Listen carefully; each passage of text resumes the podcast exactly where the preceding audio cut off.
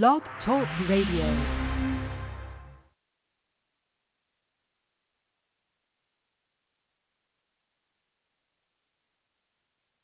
Welcome to the fifth anniversary. This is Austin Theory, and you're listening to WrestleCast Radio all day. Hey, hello to all my friends of WrestleCast Radio. This is Flip Gordon, and I'm very excited to introduce you Radio. to one of my favorite wrestling radio shows. Hey, what's up, guys? From WrestleCast Radio, this is Humberto Carrillo, WWE Superstar. You are listening to WrestleCast Radio. El Latino está en la casa, baby. Welcome to WrestleCast Radio. Hello there, this is the aerial assassin Will Ospreay coming from you live from the Tokyo Dome in Japan and you are listening to WrestleCast Radio. What's going on? This is the man of the hour, Lio Rush, the 24-year-old piece of gold himself and you are officially listening to WrestleCast Radio. Get down, get down. Oh, shit. Time to get down, y'all. Time to get down, get funky. With your boy, 2 Cold Scorpio. Getting ready to open up this show live. Right here on the WrestleCast Radio. That's right. So if y'all already don't know, now you know. This is your boy 2 Cold, and I'm ready to get funky. So everybody out there, turn it up. Let's do this. This is WrestleCast Radio. Every time we with my uh, yellow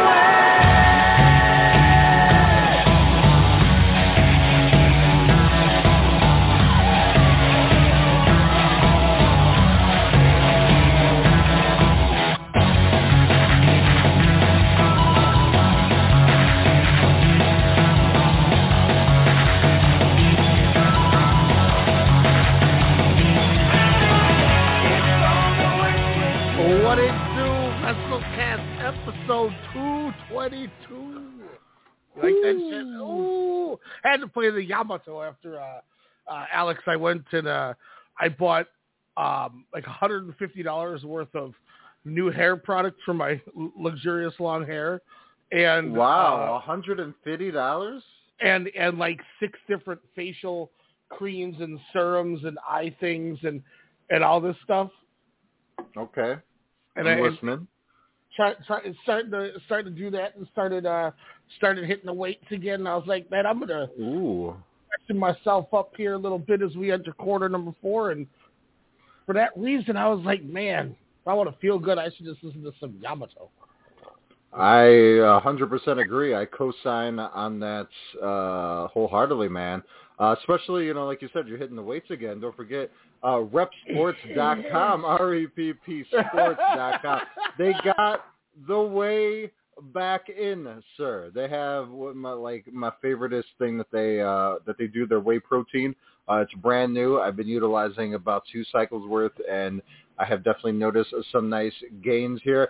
Been eating a lot. Went went on a, a hiking trip uh, a few weeks ago out in uh, Hot Spring, uh, South Dakota, and Estes Park, Colorado, uh, where we hiked.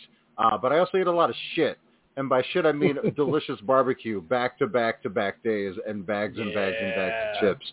Uh, so I definitely uh, have been a little slouch, but I feel good. You know, not nothing too crazy. Um, but uh, definitely hitting those uh, the gym, the weights, and uh, definitely some mass caps over again at repsports.com. Uh, don't let the plateau be your plateau. Build and break through it. Save 15% off your order by using the promo code or coupon code WrestleCast. That's Wrestle C-A-S-T at checkout to save 15% off. Also, they got 20% off uh, all their powders this week. So their pre-workout stuff, um, their post-workout stuff, which I really enjoy. Um, and, and yeah, go check it out, Ryan and listeners. It's helped. 'cause I've, I've been, I mean, uh, I'm living proof. I'm, I'm definitely going to put some pictures up, but I've been utilizing uh, this stuff consistently, uh, unlike uh, I've been doing on the radio show uh, here at Russell WrestleCast Radio, but uh, definitely been more consistent at the gym and utilizing the Rep Sports stuff. Uh, so definitely, I, I highly recommend uh, for about 14 months now. That's that's because you already look like Miro as it is now. I know it's pretty Every- tight. I'm not gonna lie. Every, every time you show up on you show up at the uh my patio door, I just hear You know that horn. you start doing the stomps. And you come out. I you cut my hair like him. Ah. And then you, you got the neighbor like in the camel clutch. Oh man, you got the ladies in the camel clutch. Hey. My my my my! It's been about ten weeks, I think, since we've done this. Whoa. Uh, last time Yeah, we were, we We, we, June we busted fifth. through what a Forbidden Door, uh, a G1 tournament, an N1 tournament, a King of Gate tournament, uh, a Summer Slam or two, uh, and I believe we were all in uh, five years after the uh, inaugural All In event, where WrestleCast Radio and Strong Style Media was fully represented at the very first one out in the Hoffman Estates area outside of Chicago, Illinois. Of course, at that fantastic event that led to All Elite Wrestling Ryan. But yeah, it's been a minute. We uh we're seven days away from from Walter Gunther, hopefully breaking uh Honky Tonk's record unless he loses on Saturday. Monday. Pretty excited about that. Oh, it's is it on Monday? I thought it was at payback. Yeah, they're they're hyping it. They said we're they're going to do it on a Monday to make it a, a big holiday Oh, marquee no, he's matchup. Gonna, he's gonna I think lose. he's going to lose. Oh no! But why not Gable? How cool of it? Because it doesn't hurt. It doesn't hurt Gunther at all, or AKA Walter. Um, I, I, I think You know who it'll it'll be effective. You know who Why should not? be the one to Gable looks so great. Who? Oh, Gable, nothing against Gable, I'm, and I know this isn't even a slight at Gable, but this is a how you prove that you really do understand long-term booking, and Agreed. you and and to make a new make a star that you've already kind of made. They Mhm. should have Ilya Dragunov come up and beat him. Oh, the history. That's perfect. Yep. That is perfect. I mean, yeah, that's something you could even do at Survivor Series.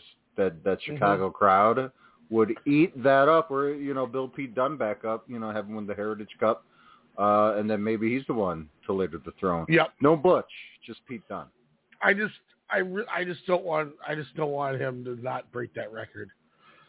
Yeah, I I agree. I mean, like you said, nothing against Gable. Uh, a fantastic uh, couple of times they've they've kind of encountered each other within the last month, and uh, of course his count out victory against uh, Gunther, uh, fantastic all around from the matchup itself to uh, Gunther's surprise uh, reaction to the L there, uh, his first loss in a while, albeit a count out, but it's still a very cool moment where again, you know, it was just that feel good moment that that you know wrestling, you know, kind of needed after you know some some crazy stuff that was known as SummerSlam.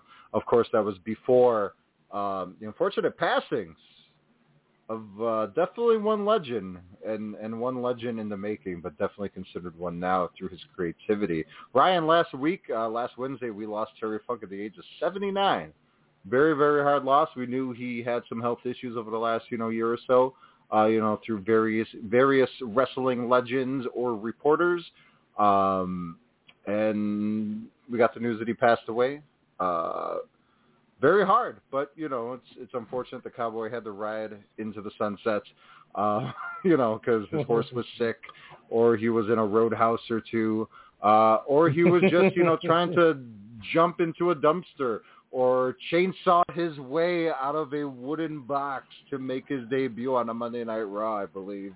Um, but uh, Terry Funk, of course, the famous uh, Funk family um, out there in Texas, West Texas, uh, from the ECW, you know, barely legal events to so many classic ventures, you know, in the territories. I mean, with the likes of Dusty Rhodes and, and Ric Flair and your Harley races, and of course, where you're going to talk about, I'm sure, Ryan, his Japan presence, a legend in Japan, and, Oh, and just Japan, explain to the audience, yeah, all Japan. Him and uh, Dory, uh, fa- you know, if you want a big famous one, 1981 All Japan Real World Tag League Finals, Dory and Terry Funk against Abdullah and the original Sheik, I believe it was. I, I don't think it was Abdullah and jeez. Brody. Was Um, there a lot of fireballs? and you know the people loved the funks over there and they they were back there working when you know they were working against Inoki and Baba before, uh, you know, back when it was like JWP or JPW or whatever it was. okay. Japan Pro Wrestling. I can't remember that that that one. I, I couldn't tell you the lineage on, but he was. They were wrestling against Inoki and Baba before those two left that company and started All Japan and New Japan.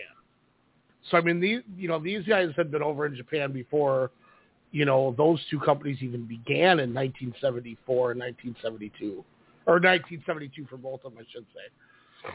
Yeah. Um, you know, this was I think like late late 60s maybe, very very early 70s. You know, so they always had a lot of that stuff. Um, everywhere Terry Funk went, I think I think for the people who are more current and don't know about Terry Funk, he was what Jer- Chris Jericho is now. When people talk about how hmm. Chris Jericho is the most influential person at being able to change his character and adapt and stay relevant, Terry Funk was, I think, where Jericho got those ideas from. Because yeah. you know, you look at, you know, you look at his, he's in his 40s or 50s, and he started doing moonsaults for the first time. you know, just because people were doing them, and he was adapting to the styles. I mean, like he did, like you said, in every place that he went, every decade, he transcended you know, he, what the style was, and then what it could be. The you know the late he he started doing more of the single stuff, and he you look at the late seventies. I think it was nineteen seventy nine. I should probably pull up a a Wikipedia to just kind of fact check what I'm talking about because I might be off on these years, but whatever, shoot me, I guess. But um, I'm just gonna go off of memory. Fuck it, I don't even care. Um, people could get the years if they're wrong, but I think it was 1979. He won the uh, NWA World Title, held it for about 400 some days until 1981 before losing it to Harley Race. And the only reason, hmm. reason he lost it to Harley Race is at the time his wife, who was still his wife that died about four or five years ago that kind of started his decline in life. She left mm-hmm. him and said, "I can't live with, I can't be with you because you're never home. This this NWA schedule is so grueling." And he went to you know the promoters and everything and said, "Hey, I I don't want to be champion anymore. I want to fix my marriage." And that's the reason he's only a one-time NWA World Champion. It's the reason he dropped the belt suddenly to to Harley, which then Harley's then brought, you know gave it to Ric at Starcade '83. Uh, um, 1975 is 75. When, uh, okay. Terry Funk defeated Jack Briscoe. Yep. Yep. 14 okay. month title reign. Yep. So I knew I knew the longevity. I just said the years wrong. So thank you. Yeah. Because then he dropped it. To, did he drop it to Harley? Yes, he did. Yep. Okay, so so that's what I thought. So, but he he was more handsome Harley him. race at that time, by the way. That's so awesome. Very young Harley. But it's uh, crazy. Have you seen the match against Baba? That was one of the uh, defenses uh, with the NWA title. That's insane to me. That's cool. That's history. and that was a lot of those things where I don't know if they recognize them all, but you would have a person would go over on a tour with the NWA title, mm. and the first show there they would drop the title to Baba and, oh. you know, Baba would kind of give it the, you know, how long are you here for? Oh, I'm here for two weeks. Okay. Well, when we run the show on day, the, the day before you leave, then I'll drop it back to you.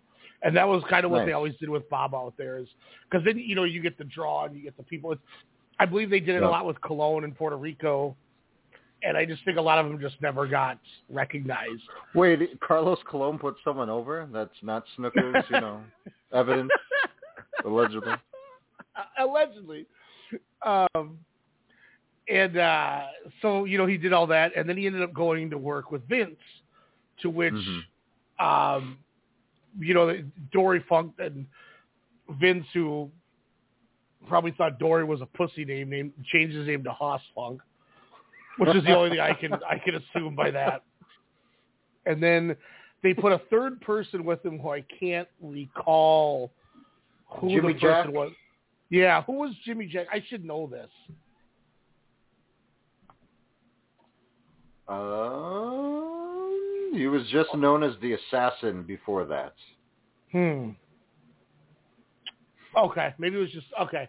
Uh, but then, so he was kind of like a, a fall guy pin taker, and then they were there for a while, and they were doing stuff with a lot of the, the teams, and then when they finally lost at WrestleMania two, I think it was like Beefcake and Valentine, or Windham and Rotunda or something, or I'm just or the Killer Bees maybe it was. Was that who it was? WrestleMania two Killer Bees. Uh, JYD and Tito Santana.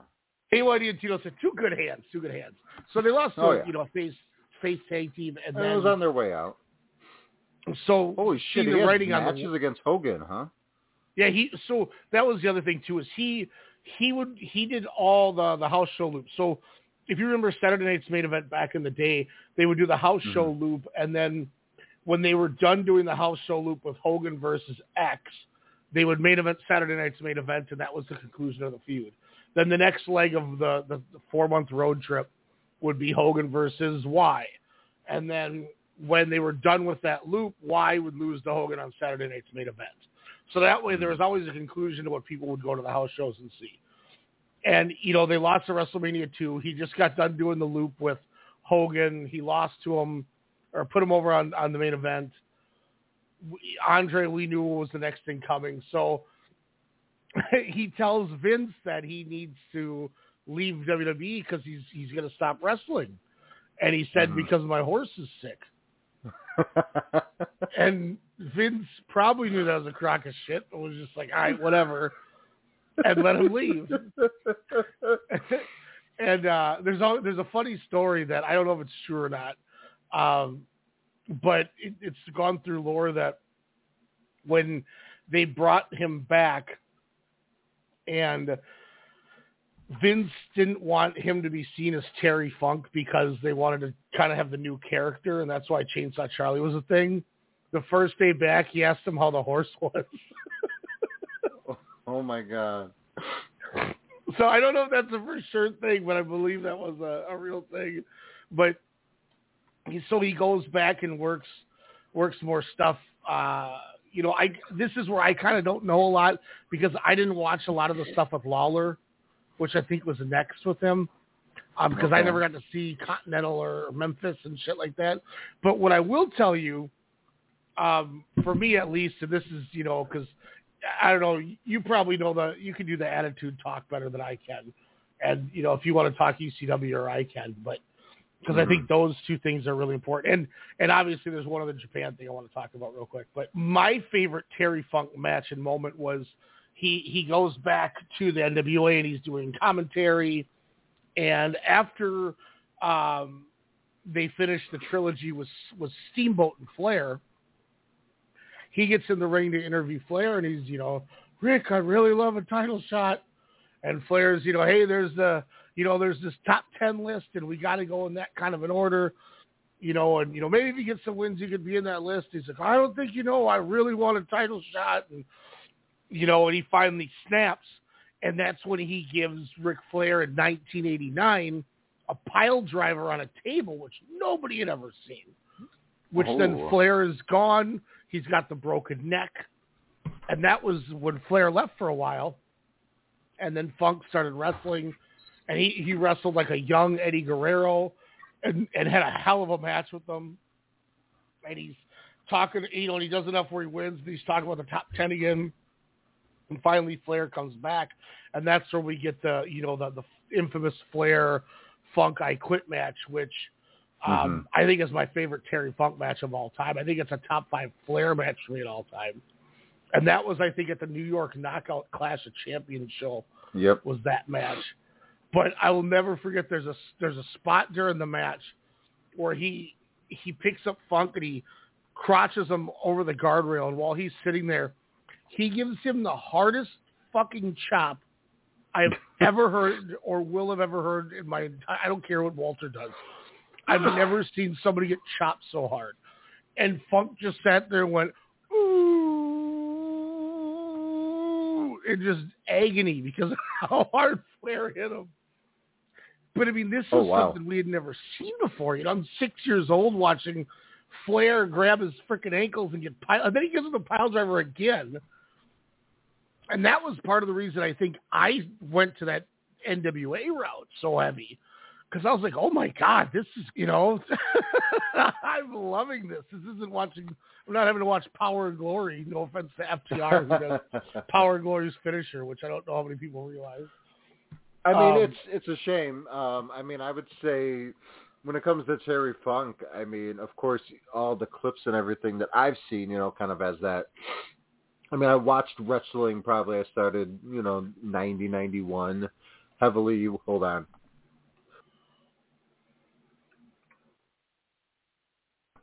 Sorry, excuse me. Um, that that I probably started watching heavily from like '93 on. Um, mhm.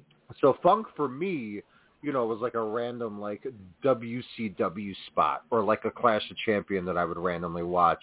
You know, not knowing the importance of Terry Funk, but like you said, as I get older, and then the Attitude Era kicks in, and he comes in, you know, as Chainsaw Charlie. But you know, of course, through friends, through resources, you you kind of know Terry Funk through Japan Deathmatch Wrestling, uh, VHS tapes.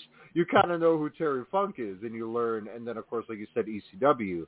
You know, the old like Todd Gordon, you know, Eastern Championship Wrestling. Like I remember when they would have like your your Tito Santana's, uh, your Terry Funk's kind of the older wrestlers, Road you know, kind of coming in. Yeah. and then, you know, Shane Douglas just tipping it on its head and, you know, then becoming Extreme Championship Wrestling. And, you know, kind of, you know, the the first ever pay-per-view that that company holds, barely legal, you know, it's it's the triple threat match, you know, for for the uh, ECW World Heavyweight Championship. So, you know, like, you know, he's your champion, you know, beating Raven and then Sandman and Stevie Richards in that triple threat match and yeah, it's just it's nuts and and then, you know, again just the stuff with the New Age Outlaws, you know, with with him and Cactus. And then him, you know, in the Hell in a Cell, you know, Foley gets choke slammed out of his shoes.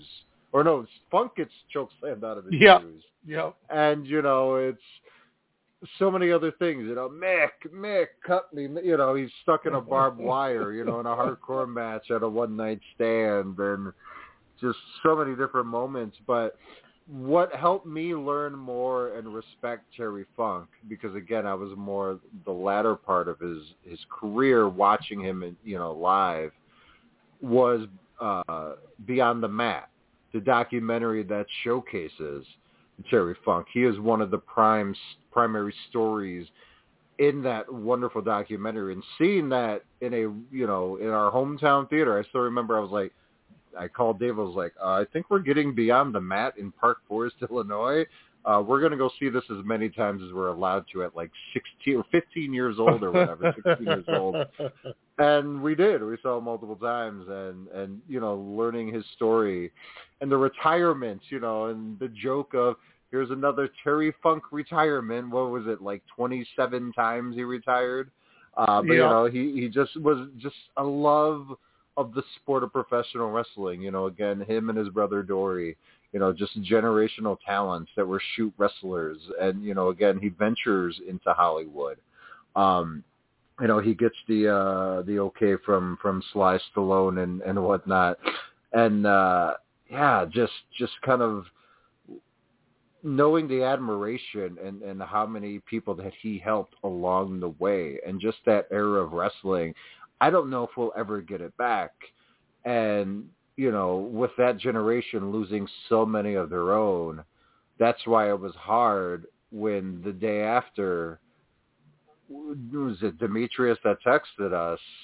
And i remember i for some reason went to google and it showed something from uh the late uh Luke Harper, Brodie Lee, um from his wife and it said heartbroken and it was pictures of, you know, Bray Wyatt and Luke Harper uh together and separate and then that's when I read Demetrius's text and I'm like, What? And I quickly typed Bray Wyatt and yeah, Windham Rotunda, thirty six years old.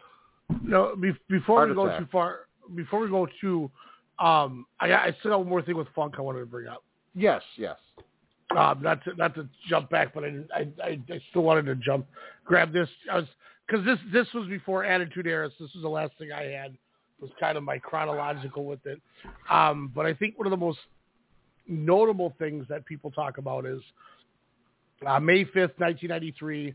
Uh, there's this man named Atsushi Onita who started FMW, which gave us Yes. the likes of Hayabusa, Masato Tanaka, the Gladiator Mike Awesome, you know, so on and so forth. They ran Kawasaki Stadium in Kanagawa, Japan, 41,000 plus in the building for it. And it was the no rope barbed wire current blast super large time bomb death match between Atsushi Onita and Terry Funk. And now, now, mind you, this is 1993, so this isn't like as old as it it may seem. I mean, it's still old, but a lot of people I think incorporate this to be older than it was when this was after Flair Funk. This was this was three years before Chainsaw Charlie only.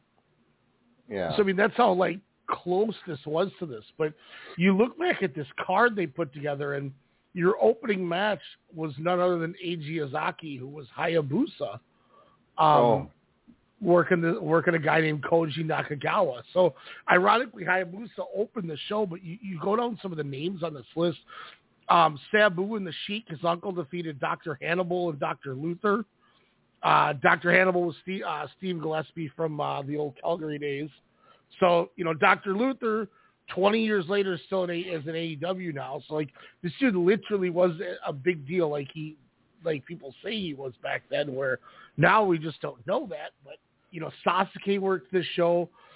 Um, we had an awesome women's match with uh, Combat Toyota and Megumi Kudo with uh, Manami Toyota and Toshiyo Yamada. There was a loser leaves town, no rope, barbed wire tag team tornado captains fall elimination street fight, which uh, the team One more of time Mike- for those in the back. Loser leaves town, no rope, barbed wire tag team tornado captains fall elimination street fight. I love it. um, Big Titan got the first pinfall over Katsuyuji Ueda. Uh, Big Titan, for those that don't know, was Rick Titan or the fake Razor Ramon, is how a lot of people would know him too. Ah. Um, he, and then Tarzan Goto from the other side eliminated him. And then lastly, Ricky Fuji, who was part of Team Canada with Big Titan. And then Mike Awesome was on that team. I got the final fall. But the semi-main event that people don't really talk about is a guy named Grigory Verichev was a, they called it different style fights where they were like MMA fights. But he fought uh, Leon Spinks, the heavyweight boxer. Boxer? Yeah. on the show. That's tight. And he defeated him in the third round. So they have Leon Spinks job to the guy, which is great.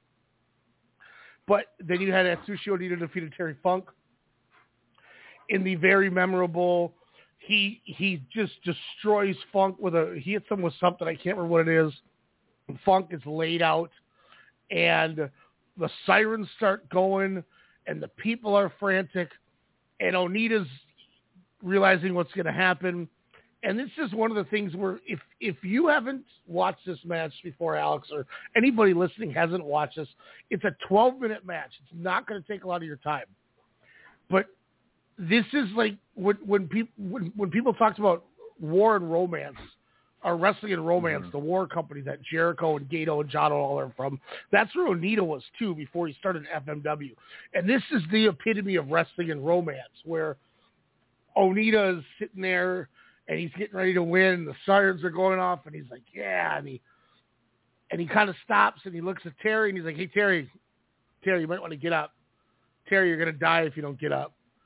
Hey man, and then the sirens are going quicker and louder, and now his respect for Terry Funk and his his care for the guy and the, how much he's went through with the guy starts really taking a toll. And now he's shaking him and he's trying to wake him up. And he's the, the people in the crowd are crying. There's grown men crying like me watching Squid Game, just bawling their eyes out.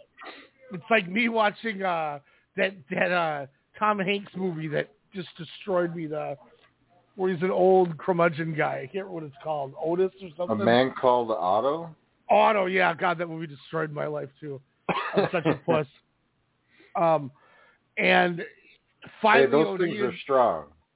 and then Onita just boom, just falls on him and covers him up and tries to absorb the blast to save his friend that he's been feuding with, but deep down he know you know it's his friend.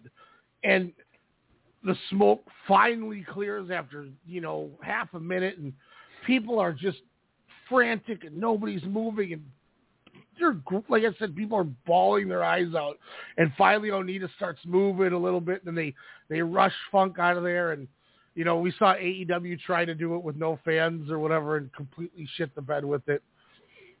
Uh, with because literally it was Kingston trying to do the same thing with Moxley, and then it was like pew pew, and it didn't work. well, well, that sucks.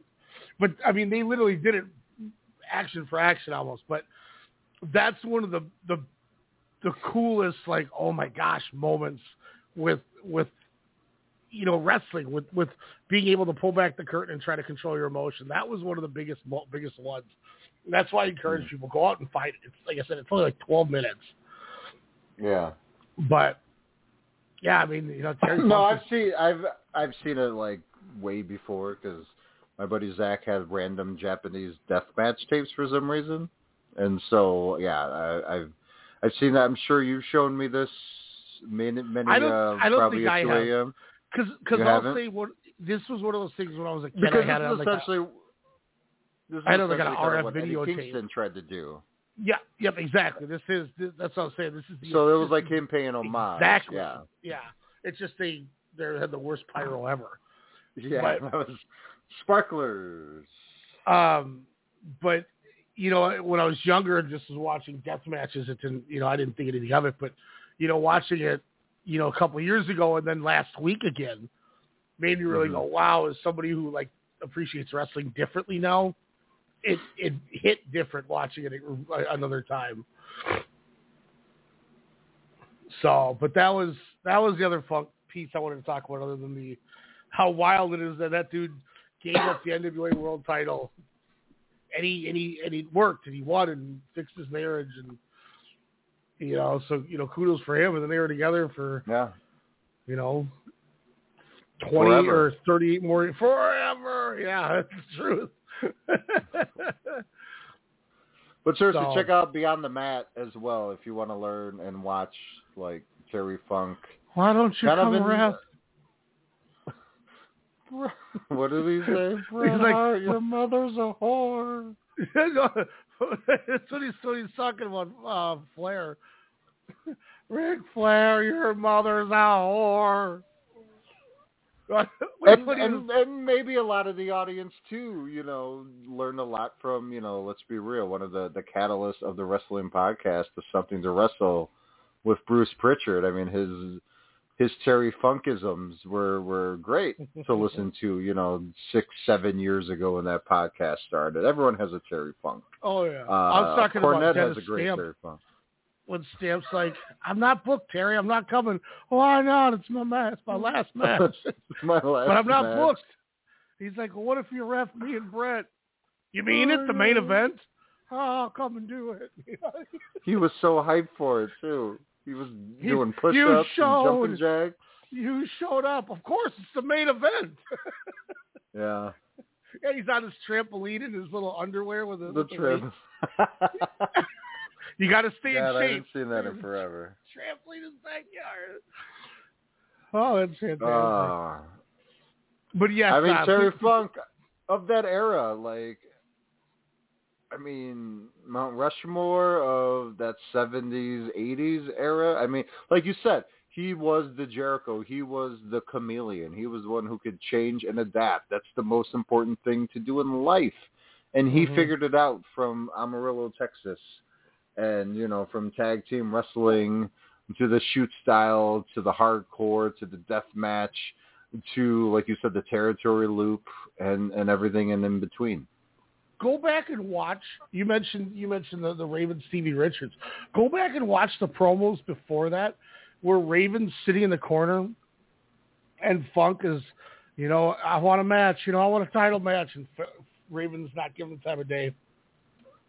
He's like, you know, stand up to me, talk to, you know, fight me, and he's ignoring him. So finally, Terry Funk gets down on the ground right in front of him in the corner, and he, listen to me, you little pipsqueak. You know, and he's yelling at him in his face in the corner, and I was like, "Yeah, Terry, you know, let's go." it's ah, it's so cool, man. He was he was so, and and you know, a lot of people talk about this too. Uh, as somebody who watched WCW until it died because I'm a mark, he might have been the best thing in WCW in that you know 1999-2000 run. Oh, where he's well, yeah, wasn't he he's a- hardcore champ? yeah, he's a hardcore champ. He he fought Chris Kanyon in a in a in like a there's like a horse stable, and he and he's like Mhm. fucking with the horse, so the horse kicks him, and then he's and then after the match he starts cutting a promo on the horse. Yeah. and, and, and, and speaking of horses too, when he's when he's uh, him and Eddie Gilbert are feuding when ECW 1st Mhm. started, and uh, he's doing he's at the Amarillo Ranch and he's and he's cutting the promo, and uh, and uh, he's like, you know, oh, you sure look a lot. He's talking. To, it's the butthole of the horse, and he's like, you don't look the same, Eddie Gilbert, but your breath still smells the same. And he, these promos. I mean, he's- there's oh a there's a YouTube. I think it's on Monsoon Classics, where it's like a like a 50 minute block of just funk promos. Wow. I'm gonna have to check that out. And they're You'll, you'll so definitely have to send me that link. That's that's where I was seeing some of this stuff. Like like I said, he he he like gets the horse to fucking kick him when he's wrestling Kane. I'm like, you're nuts. And then he then he starts shooting on the horse with a mic. It's so awesome, man. He's oh, he was great. He was. He was God, so that horse was an was an egg sucking dog. That's for sure. is that is that what it says?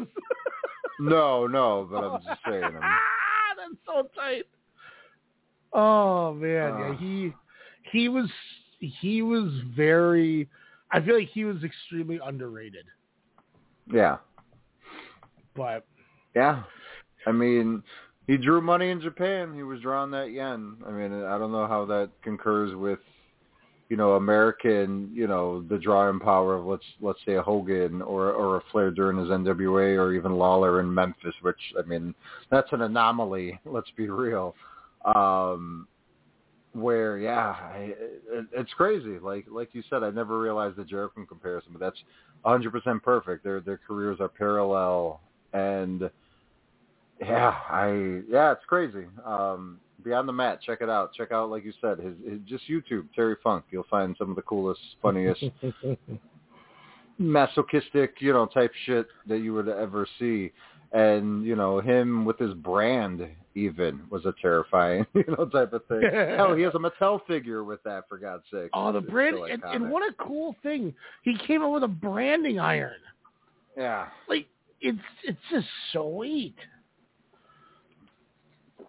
Ah, won't be you, you don't really like again have anyone of that caliber anymore but you know someone that did respect that scene that grew up you know kind of you know of of his dad in that era again go, going back to the passing of of Windham Rotunda aka Bray Wyatt you know with his dad being Mike Rotunda you know Varsity Club IRS you know kind of growing up within that system, you know, kind of like a Cody Rhodes, you know, in a Mhm. way. Um, and yeah, heart attack. Well, I mean, look at his look at Um, his two names. He has two last yeah, names. Windham. Rotunda. Yeah, yeah. you know, which is wild. Grandfather's Blackjack Mulligan, you know. People talk about don't ever trust somebody with two first names. Has two last names. It's, it's not common. yeah. But I mean Bray Wyatt, I mean we we kind of knew him as Husky Harris, you know, kind of in the OG NXT days, the competition, running kegs around the ring and and whatnot. But Husky Harris was one that you always kind of paid attention to because even though he had that name, uh, you know, he worked his ass off and you could see that, you know, he, he was more than, than just a husky gentleman. Uh, he was doing sentons. He was moving, you know, across those ropes pretty quick. Uh, you know, he, he stood out, you know, on the mic. And then all of a sudden you hear of this Wyatt family in the dirt sheets, you know, with FCW, with NXT. You hear of this Florida, you know, cult-like leader, this, you know, Cape Fear, you know, type of uh, rapscallion who's who's enticing people with his words on the mic, and then you see it once you know, kind of NXT is a little bit more available through the network.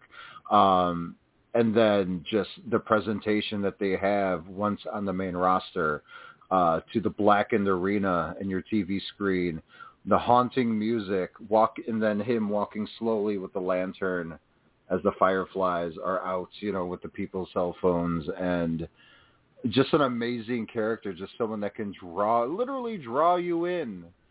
And then, oh yeah, he does some out of the box shit when you know the the pandemic starts with you know uh, with the Firefly Funhouse, you know that that Pee Wee Herman s type of thing, you know, on acid, um, and and just building that fan base, a different type of fan base into that wrestling landscape, uh, which then turns into the Fiend. You know, this guy had so many great ideas.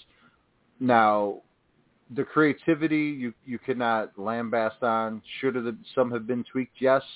Um, I brought this up with someone. I was like, Bray Wyatt was such a, a one of the best on the mic of all time, Ryan. There, there's no denying that. Like he can encapsulate an audience just like that, or even by his stare, his look of menace that is to come. You know, even before the Fiend. But this guy has also been in what three of the worst matches of all time.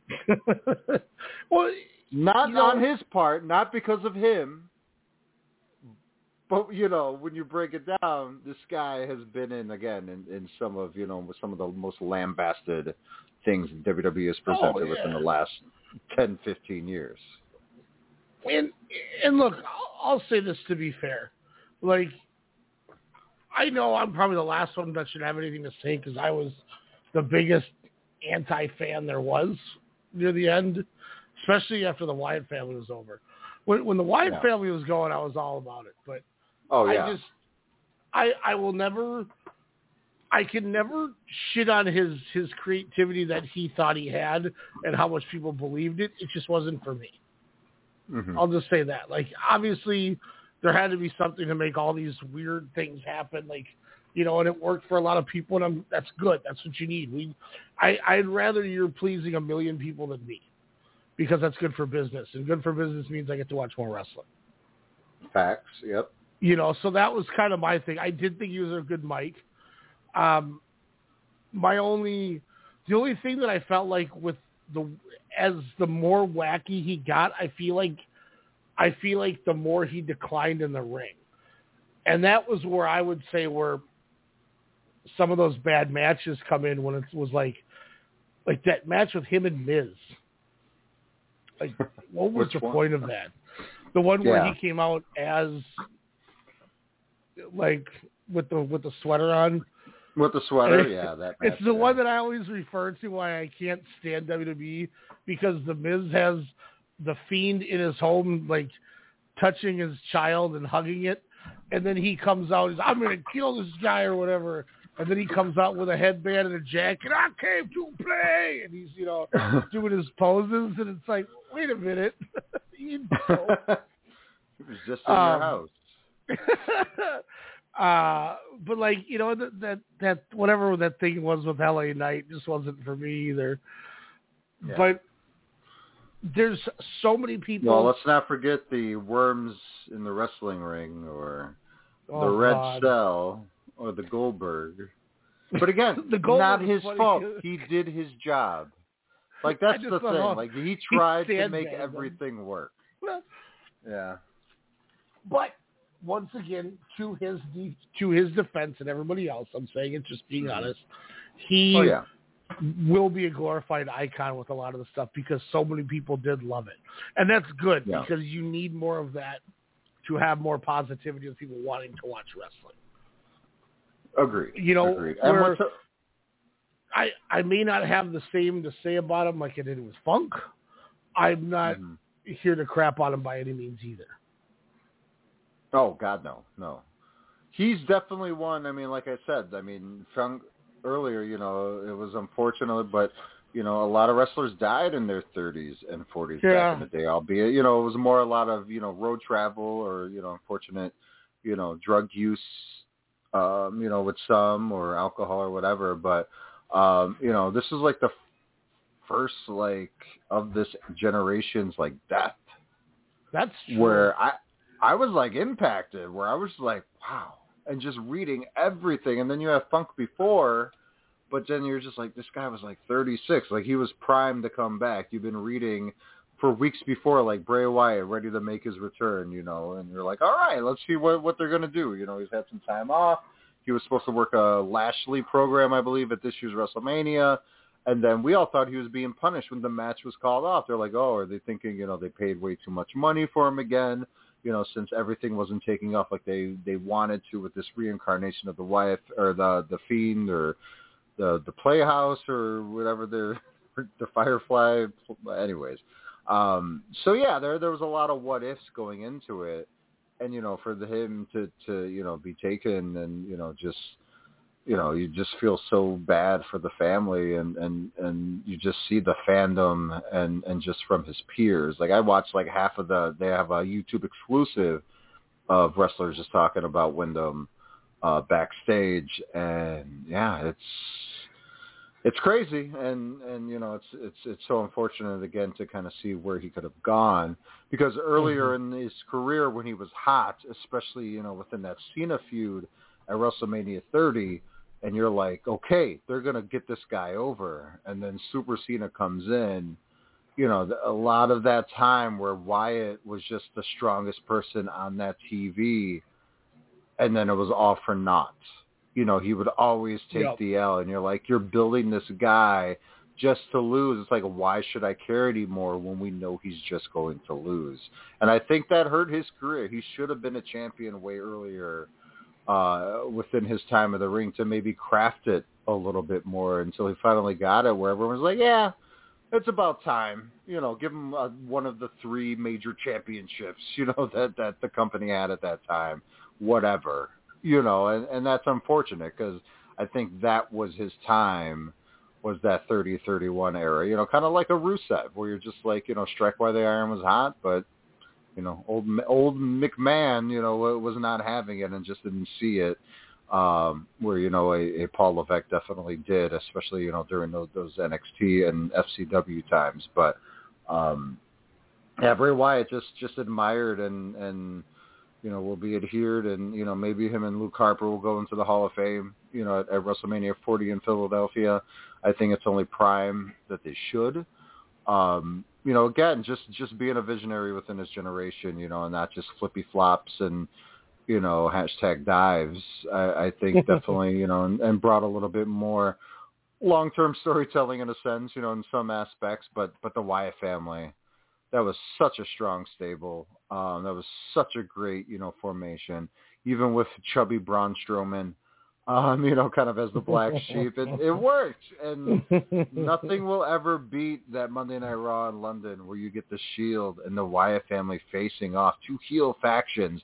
Just to cut to a few weeks later in Minneapolis, Minnesota, Elimination Chamber, having one of the hottest crowds that you will ever hear and witness uh, for these two teams because it didn't matter who won because everybody who was there that night at the Target Center or who watched it on pay-per-view or on the network uh, was just in awe and giddy that we were like getting professional wrestling. So uh, rest in power to, to both these visionaries. Um, Funk, you know, by outlining Japan way before it was hip to do, uh, you know, kind of being the forefather of the gaijin to head on over there. Um, to Bray Wyatt, you know, just or, and also you know being a forefront of, of the many retirements. Uh, you know, Flair should thank Funk for that. Uh, you know, for for being allowed to do that. But uh, and Bray Wyatt, Windham Rotunda, just for being a hell of a stand-up guy. Like you're just seeing all these videos of just fan interactions, and and that's something that seems to be missed as well. And yeah, you know, just he had a lot of love, a lot of love.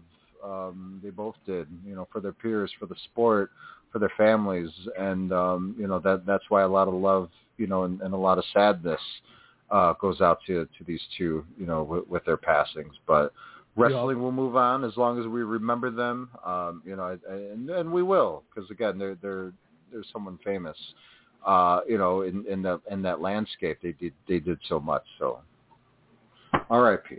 R.I.P. Yeah, I like that. I like that.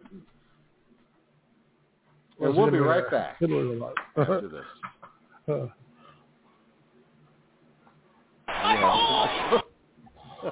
Oh no. That's Wait, that's wait, what CM Punk was saying when he was on the uh, the channel from the airport in London, England, getting lost to Wembley Stadium at All In 2023. Ryan, holy shit! The summer of Punk has almost concluded, if not already heading into All Out uh, just in a few days. This Sunday, uh, September 3rd. Where do you want to start, Ryan? You know, Holy when I got- again, for when I got off the phone with you because my phone kept cutting out, I'm having like three different angles I wanted to take this based off of our conversation. And I was like, Yeah. no, one of them's not work appropriate, so I'm not gonna. Or one of them's one of them's not radio appropriate, so we're not gonna go that route. I eliminated one of them. interesting. Um, I don't know, man. And like, I, you know, I've gone into this as a fan. Like, I've you know I, I've talked about this when we you know before the last time. You know, I've I've been a punk guy since he was wrestling in Iowa. Yeah. But I said this last time we had to talk. We had to. I, um, that's my exact phrase. I said this the last time we had to discuss this, which sucks to already start with that. True. At some point, there's got to. It's at some point there's one person's fault here. Like it's just at some point, and I know Tony and- Khan. and- Tony Khan. He's That- the boss. would Punk have, yeah, would he have done anything about it?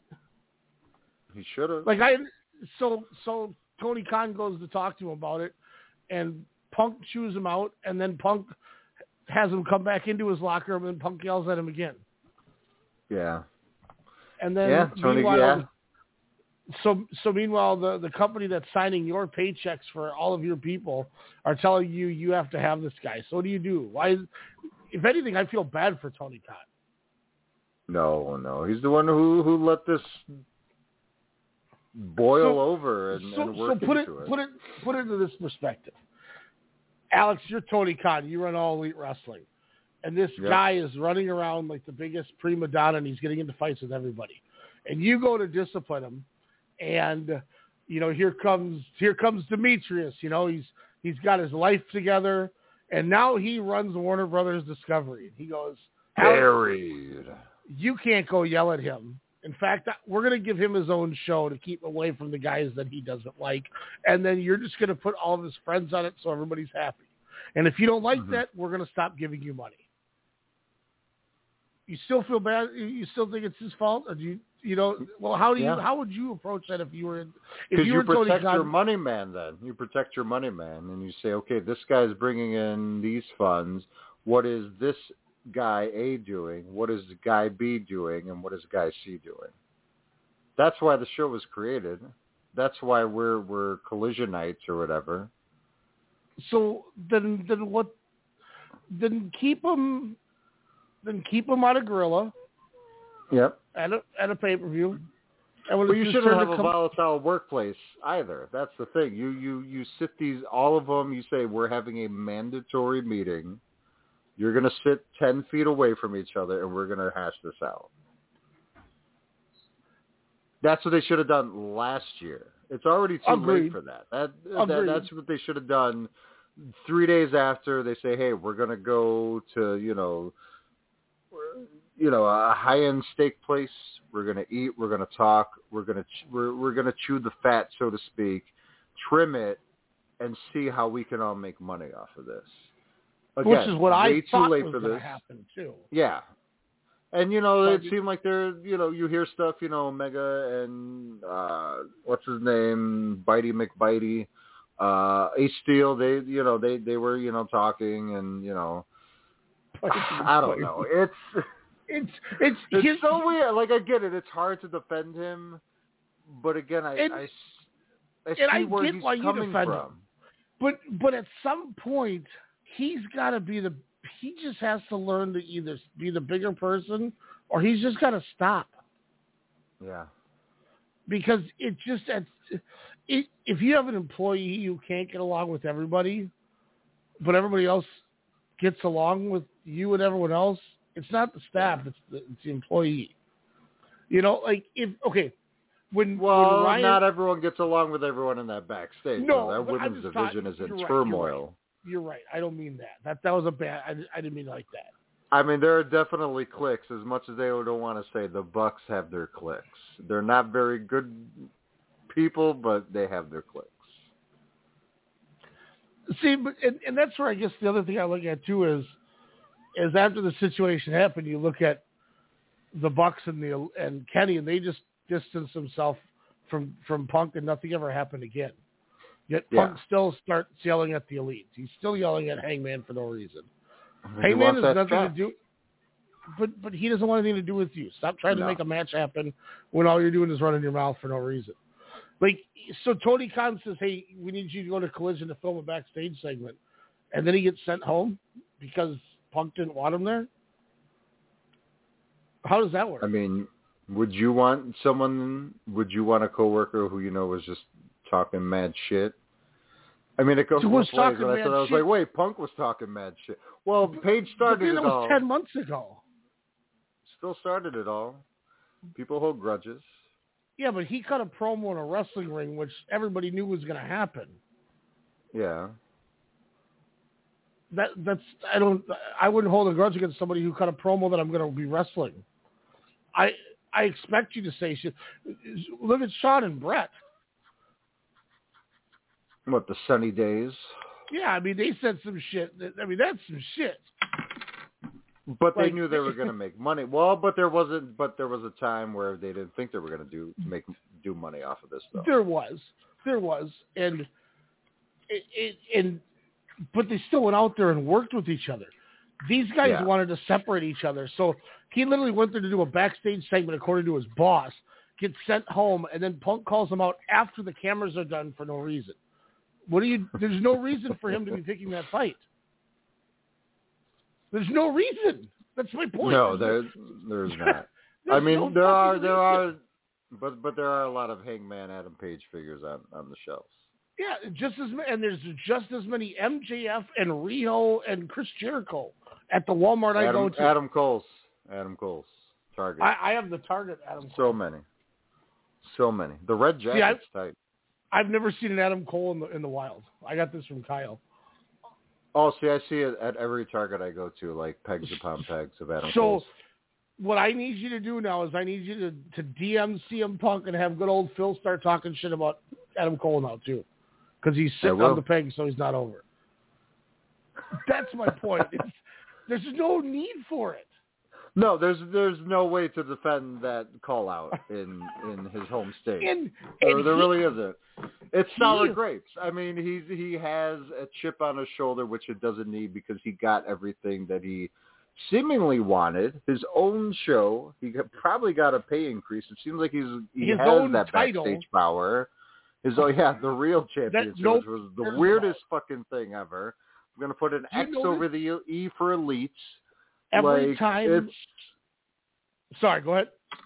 no, no, no. It's just everything is calculated. Like I understand what he's doing. He's the the old school asshole. He's trying to be your Roddy Piper.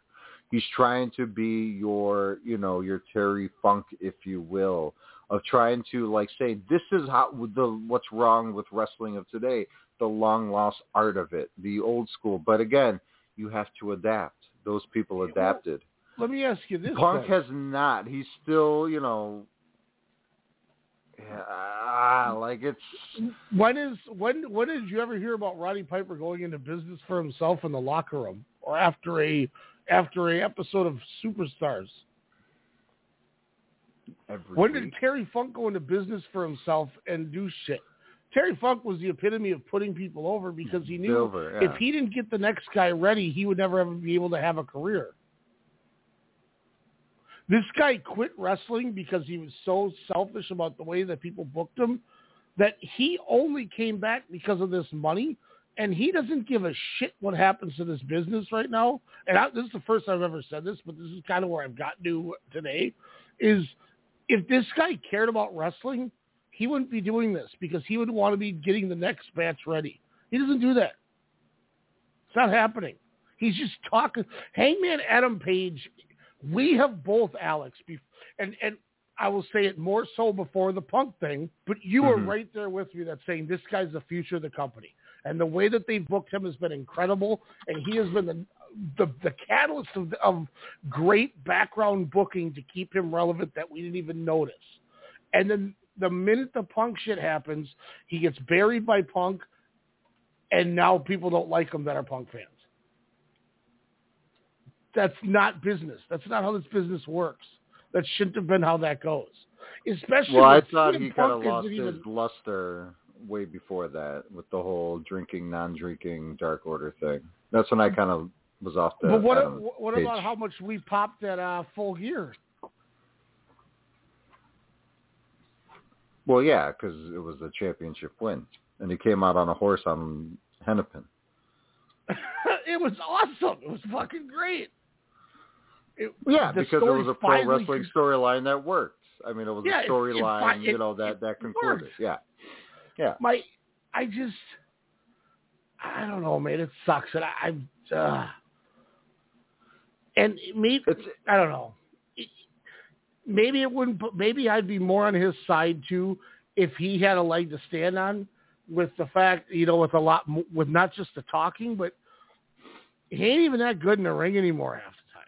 Yeah, his numbers, you know, on Collision, you know, you had some seven hundred thousands. I think once it, you know, the premiere episode was like at eight hundred, but it's been about the four to five hundred thousands. Uh, you know, Sans DVR numbers. I mean, Which is good though for a What it- Saturday. yeah, yeah, and I'm sure the DVR numbers bump it up quite a bit because you know I re- I think I've only watched like three live ones. You know, the premiere episode was on my phone. You know, because I was like in the boonies. I'm like, oh yeah, Punk's on. Um, with him, yeah, he should concentrate. Like he should be doing what Samoa Joe did to him and Gorilla allegedly. Where it's like, get your head in the game. Who cares about Jack Perry? We're about to go in front of eighty thousand people. Don't threaten to quit. Don't make a tirade over this shit. Yeah, Don't say you hate this quit, place. man. Like Come on. he shouldn't be frustrated because it's not 2014 WWE. He's not being forced to face three wrestlers, three against one in a match. He's not being forced to wrestle with a staph infection. He's the one who dived into the crowd and hurt himself. You know, in, in AEW. So I mean, Remember when he tried to do the buckshot that he fucked up his ankle? and he messed up his ankle. Yeah, I mean, I I don't want to shit on the guy. I don't want to because know, what was I the just first? don't understand the chip that he has because he is still bigger than the Bucks and Omega. Like they used to admire each other. Like I remember when Punk tweeted, "The world needs the Young Bucks," and the Young Bucks then put on their Twitter bio, "Thank God we created AEW because we brought CM Punk back." Like, and then all of a sudden, like he just was like, I should be ruling this place, which in a way he was in merch sales and ticket sales. He, he he's the one that should have and was probably thanked for those gates.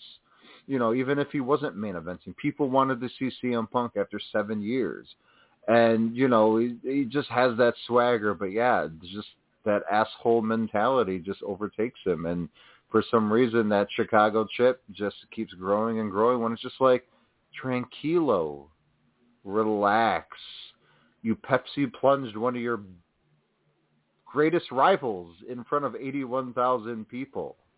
You know, like you you go into this match and Samoa Joe, you know, he's not a guy to go into business for himself, but he had every freaking right to after reading or hearing allegedly the tirade that was thrown, you know, after, you know, I didn't realize that All Out was even delayed. Did you?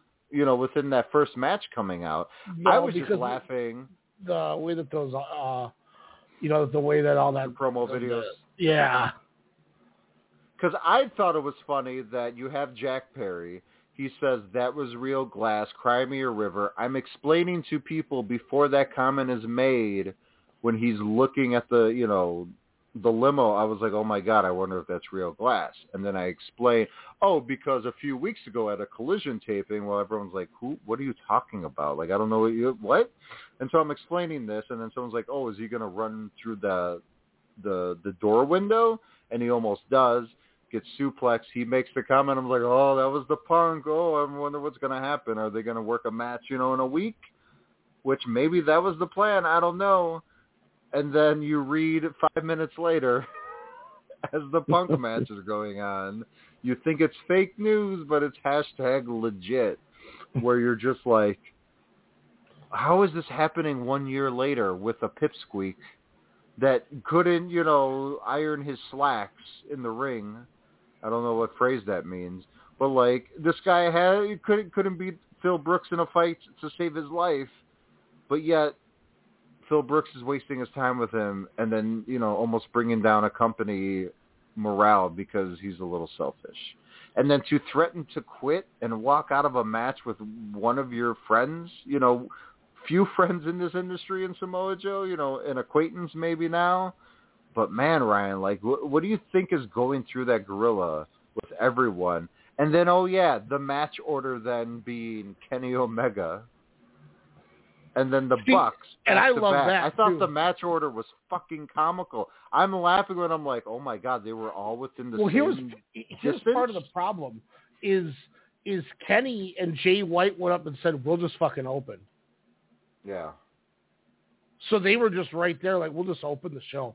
And then when they thought they were going to have to open, everybody was so ready that when the punk thing happened, they're like, we just we're going to throw you guys out there, um, like right away, and because they were, I guess they were supposed to be much later, but they're like, you guys are already oiled up, ready to go. We're not going to make you stand there.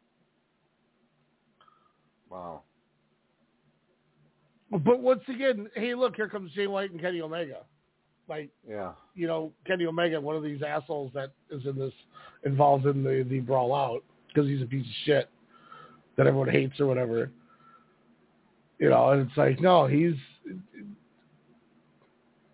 you know, and, and I'll say this too, when people talk about, if people want to, if people want to talk about ratings, uh, how the, you know, the Bucks don't draw and shit like that, the the Young Bucks were in, in the in, the Young Bucks main event is the most watched Rampage since March of 22, their last main event.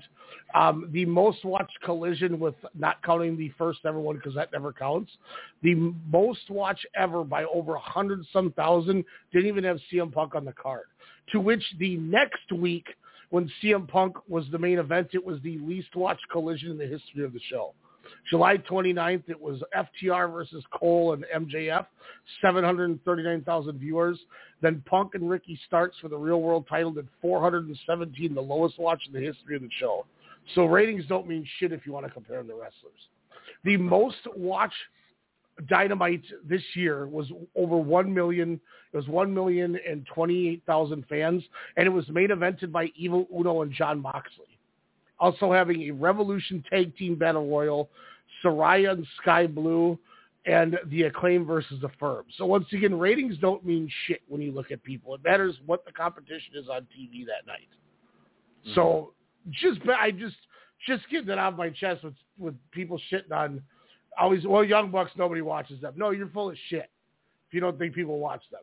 Because I just that I just debunked that fact right there in front of me it's it's what football games on that day, what basketball games on, what playoff games on, what presidential bumpus uh, popus or whatever is being talked about. I don't I don't know that one. I can't really help you on that. I, I failed that one. But my my point is this: if if I'm CM Punk, I would have high fived Jack Perry. I would have said, "Hell, you, you know what? Way to way to make a situation happen. People are going to ask Yeah. you why you did that. Maybe we can make some money off that." That's what I would. Yeah, let's let's run it out in a week. You know. Yeah, that's, good move. Let's. You call me out on Wednesday. We don't have a card yet. Ricky Starks is 30 days suspended. Oh wait, we got to change it to 28 days because we realized that 30 days would have put him out till Monday. So we couldn't do it correctly because we screwed up our own angle because we don't know what we're talking about. You know, you could have had had him come out and talk shit uh, to to Punk on Wednesday, and you do him and him and Jungle Jungle Boy at All Out. There you go. hmm People have loved it because Jungle Boy has had a had a good run at those Chicago shows. God, it's hard to like even pay attention to wrestling journalism, quote unquote journalism, just because I'm looking at this footage exists of Punk and Jack Perry's backstage confrontation. Oh, like There's cameras because, all over Wembley. because this Pipsqueak and Pipsqueak Senior, who put him in a chokehold, didn't put him in a chokehold, a face front lock, anyways. Like they're overshadowing what AEW did with 81,000 people. That's what Santana Like, no said one's- too. No one's talking MJF, Adam Cole wrestling twice in some really good fun matches. You Mhm. have no one's talking about how they kind of overtook the summer, how they were competing storyline wise with the Bloodline, where you know the Bloodline was kind of you know not dropping the ball, but you know it was kind of getting a little old. You know, you had your swerves and and whatnot, and your who gives a shit, you know, Uso kicking the other Uso. Um. But like the MJF and Adam Cole thing, which did not start strong at all.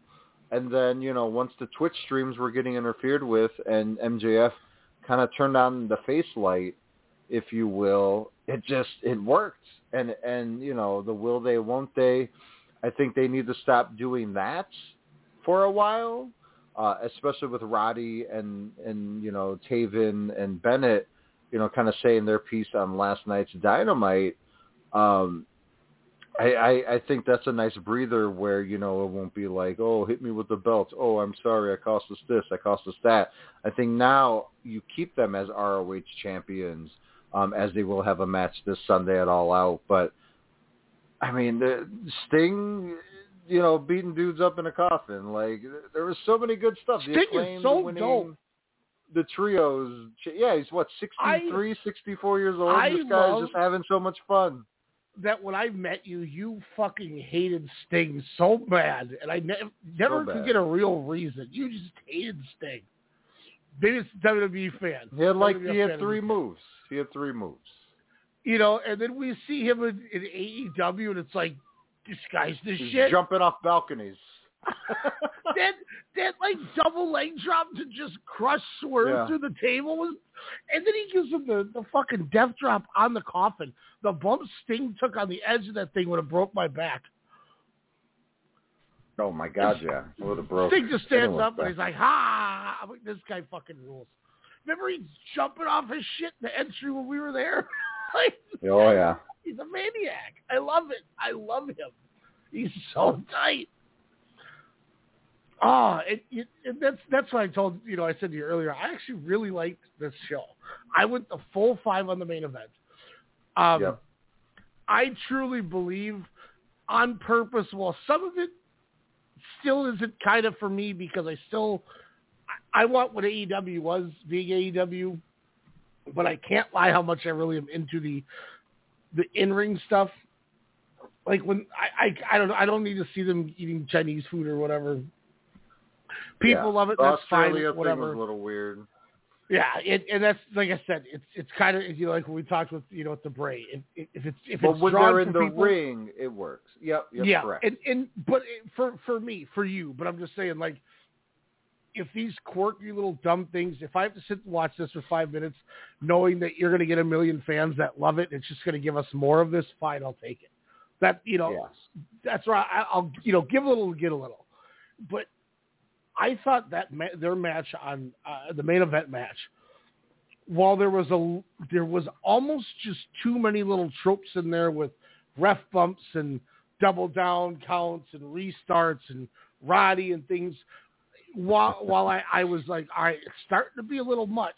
The thing that saved it for me was, while it might have been a little much for me and you know some other people, Brian, you know Brian Klecker's one. He, was like, I was a little Yeah. too much with it, but they have the fans so invested into it that it didn't bother me when I watched it live. Because I the the the, the, the atmosphere of the people made me just like I was so into the match. The crowd made me like that match more than the match probably was, and that and I haven't had that in forever. Um, I told you I went five on it. Brian said that's oh, that's the only other match aside from Wrestle Kingdom 11 Okada Omega he's ever given over a five star. He said that was a six star match. Really? It was perfect. It's just perfect. He and Brian doesn't even like wrestling really anymore. Yeah. Uh, He's like he was just, he, and, he, and he's like, part of the reason, and we both kind of said this is what the WWE wishes they could, the bloodline would be, hmm because, and to me, I say that because when you have Jay Uso going, Us, you was the prom king. You was the captain of the football team, but I love you, Us, because you're my cousin. But you turned on me, Us. I don't know. Tell me why. You know, like, like that shit, right? When when MJF after the match goes, buddy, buddy, hold on, I got something. Just just wait, hold on. You're gonna love it. You're gonna love it. It's gonna make everything better, man. You were right there with me. And he, he goes, look, look, we still got these, still got these. And he throws that ROH title out of the ring. Yeah. And MJF stops you and never looks at him. cared about me. He- but but but not even that portion of it. That that part. The Yeah. the. Are you kidding me? His look. Yeah. I knew I, I knew you were playing me. You're a real piece of shit. He didn't go, "You're my cousin," ooh, and talk like a premeditated robot. he showed spoke- real emotion, like he was betrayed as a friend. Like it I'm wasn't so just stupid. combatants in the ring. Yeah. I, this is and why because I told, he's the one that would do it. That was the Mhm. perfect thing of it, where that's out of MJF's character, He- as was was this whole summer bro shit, which is has been perfect because you still get that asshole MJF, but then he turns it where he's like, no, this guy I I looked up to, he was on my list of people to face. I want to face him in this main event at the most sold, biggest wrestling event of all time. Like I think that's He- where it worked, and he got Adam Cole muscles and Titan again. So again, kudos. Well, he, he had he had that promo a few weeks before where he basically just said why why he is MJF. You know, Yeah. it was it was a it was a good little promo. But then he he reflects so well on it, going, "I'm a stupid piece of shit. I, it's my fault. I deserve it." He Yeah. spoke like a human being would talk. Oh well, fuck you then. This you're a piece of shit. You know, take this Yeah. fucking thing and he threw, throws the belt at him like Brock did to Vince. You know, he's like he's like you're a piece of shit, man. Just have it. That's Yeah. that's how human beings act, and that's why, to me, this is so much better than what they're trying to do in New York or Connecticut Yeah. or whatever you want to call it. Is it genuine? Now, Adam Cole, I love Adam Cole, but he sometimes feels just a little campy to me, and that's fine because that's him. When you watch his Twitch stream, that's how he is normally. So he is the campy. I'm getting a handwritten Triple H promo type guy he just isn't. He's probably just doing his own, but that's just how he naturally talks. So I got to get over that. But uh, you know, my biggest thing I've always said with MJF is when they decide to turn him, they better be ready because I don't think you can turn him back because he's going to be the biggest baby face in pro wrestling. I think not only is, the, is he the biggest pro- biggest baby face in wrestling, but I think he's the most must-see thing to watch in wrestling right now. And when he embraces the baby face effect, he's incredible. Mm-hmm. The way he's high fiving the fans on the way to the ring, and Double clothesline. all the little tropes. I, I Yeah. He that FTR match had one of the dopest finishes I've ever seen, where he Mhm. pushes Cole out of the way of the Big Rig or Shatter Machine or Just whatever, take it. and then he stays on his firm on his feet, rolls uh fucking Cash Wheeler out of the ring where his feet go through the middle rope, and then pulls him into the heat seeker, but then gets Mhm. rolled up because the overzealous babyface, who's better than them one on one, was able to counter the one, but because it's a tag team, he wasn't ready for the other one. It's the common. I wish more people could tell it that way, where he's better than these guys, but together they're better than him. And that's the Mhm. whole finish. He blocked their finish, hit the dude with his because he's better than him alone, but not together because his head wasn't there. And he took all. I'm, oh man, I can't believe that happened to me. Ah, like he's a perfect baby face. He's so Yeah. good. At, he might be better as a baby Because he's a student of the game, as we Oh, all yeah. know. He loves and respects and appreciates the territory days of wrestling. Like that's why the pairing with him and FTR I thought was perfect when they were the pinnacle. And then Mhm. as, you know, like you said in that collision match with you know, with Adam Cole, uh, he just understands how to tell a story because he, he just has watched and studied you know decades of, of what pro wrestling was and you know he, he's still for a guy to be in this position and to be this modern character he's still so old school that that it's great and it's a satire in a way of what he's doing of what uh, you know, a baby face should be, you know, in any type of era. So I mean, that's the funny thing when I watch it. Like I know what he's doing because again, he could just flip either or just like that, and and either way it'll work because you're going to cheer the guy, and then when he does that asshole thing again, you know, in the future, the booze will just come out, you know, galore. And and we know Adam Cole is definitely more, you know, a, a damn good heel. Where we're just waiting for that. But I love how you know it's teased, but I don't think it should be teased like we were talking about earlier. I don't think Mhm. it should be teased for a very long time. You know, I, I think they should just be champs, or they lose it this Sunday. You know, to whoever wins the uh, the Rampage Rumble gimmick in Chi Town. Um, but Why no, I, I think this has been like you said. Uh, that's a great question. I, when I looked at the tag it's teams, there was like two, three teams I had no idea who they were. No idea. But yeah, I, I was surprised, especially with the good promo work uh, that Taven and Bennett had um, against Cole last night on Dynamite. Yeah, I, I 100% agree because that would have been perfect, set up perfect. You you do that storyline. You don't wait till you know Grand Slam uh, at Arthur Ashe, you know, in in mid September because you have the, your title match. You have the, the, the Triple B. So I don't know. It's five stars. I I love the double clothesline, double pin. I love how you know Remsburg was like, no, it's it's, it's done. It's you know it's it's a double pin. It's a draw. Oh, and that was so Um, good too because it that made it feel like kind of real. Like I was like, holy shit. And I, yeah, because the crowd was pissed, and I was like, "Did they really do this?" Like, even I was, you know, marked. I was like, "Oh my god, I can't believe." Oh, and then you know, five more minutes. I'm like, "Oh yeah, that make they just did that." And he's like, "This is fucking Wembley. We're gonna, you know, go until there's a pin." And I'm like, "All right, let's do this shit." well, how and great just a was roll it up, too just a roll when up. when he when he's like Max, five more minutes and he does it again. No. Yeah, no, yeah. Um, do you want to know who was in the who won the tag team battle royal? Uh, yes. I don't watch Rampage because that's when Summit's going on. So I never watch it anyway. Yeah. Um, it, uh, so the losing teams were the Aussie Open, Hardys, Dark Order, Butcher and Blade, Embassy, Ryan Nemeth and Peter Avalon, The Righteous, The Outrunners, Best Friends, Action Andretti and Darius Martin as John Silver and Alex Reynolds are the number one contenders. What? Really? Yeah. Uh, so Johnny Hungee and uh, and uh, Reynolds are going for it. Are, aren't they heels now? I think so. They're heels in ROH. I think. I mean, that could work. I don't know. Wait, I'm- I'm Were they heels in ROH? Who was in that I'm- awesome fucking match at the last pay per view? This is how I'm gonna pull up their that last pay per view rock. By the way, we Oh, you we- love that match, the triple threat tag match. You love that shit. Yeah, yeah, it was uh um six man tag. It was the righteous against Dark Order. Uno Reynolds and Silver against Dutch Vincent and Stu Grace. See that and that's what I was saying to you earlier about the righteous.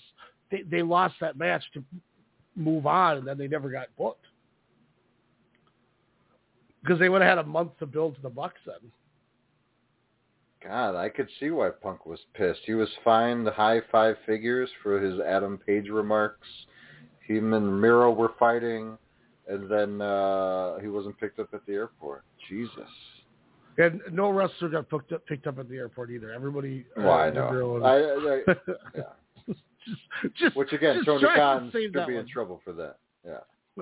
Um, what about that's another thing? This whole Sean Ross Sapp is trying to say that the Miro thing is fake. And then Bryan Alvarez is still mad about Maria, so he's like, "No, it was real." Yeah, no, I I like. I think Alvarez had a good co- good comeback. He said, uh, "Here's the thing: I was the first person to report the Miro story. Not one person out of five who told me the story said the guys were joking. They all said it was a Yeah. serious issue. Right after I told the story, first people claimed it never happened. Then a few hours later, the claim is, well, it did happen, but they were joking. Yeah. Everybody can believe whatever they want. If they're joking, then a lot of people in AEW were lied to. If they weren't joking, people are being lied to now. So pick your lie, but I didn't make up a story. I, I was like, Sure that's a pretty good ass response. Like, Yeah. you know. Uh, and, and once again, I, I hate to say that I believe Alvarez, but Miro's been known to, you know, if he's had a problem with, problem with something, he'll say it. Yeah. I mean, that's not new. But if it was it's just another thing with Punk, it's just like I just Yeah. can't.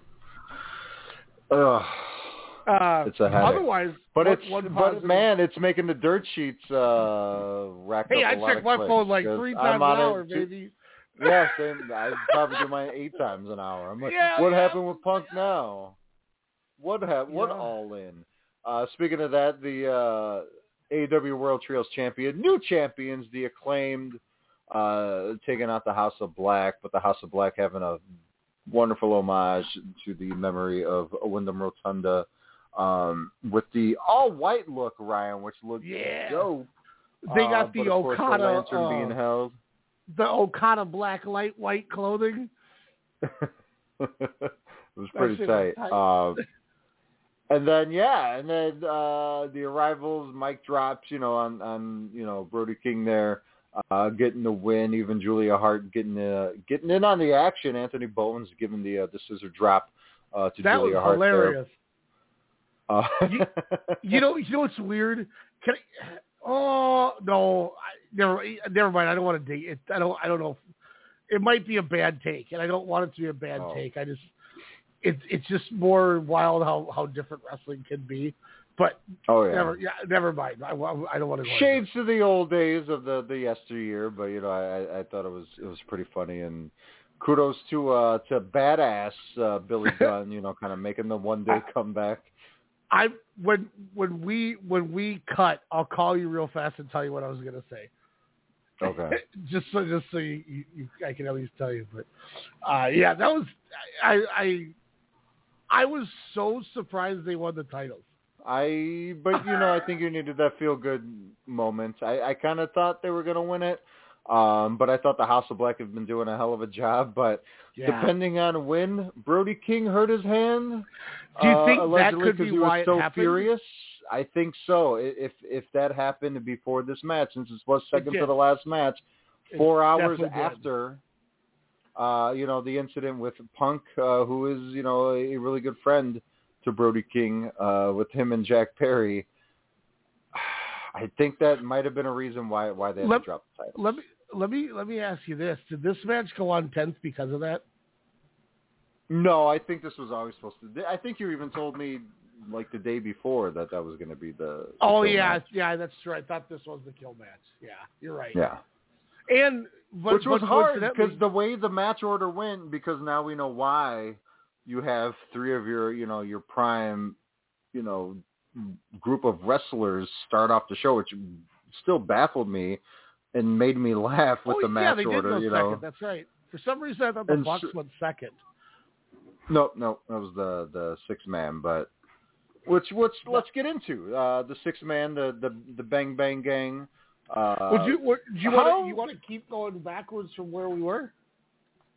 No, because I want I want to talk about the best wrestler in the world. No, let- let's go backwards. Let's let's talk about the best wrestler in all of the universe. let's say, is there anyone as good as Will Ospreay again in 2023?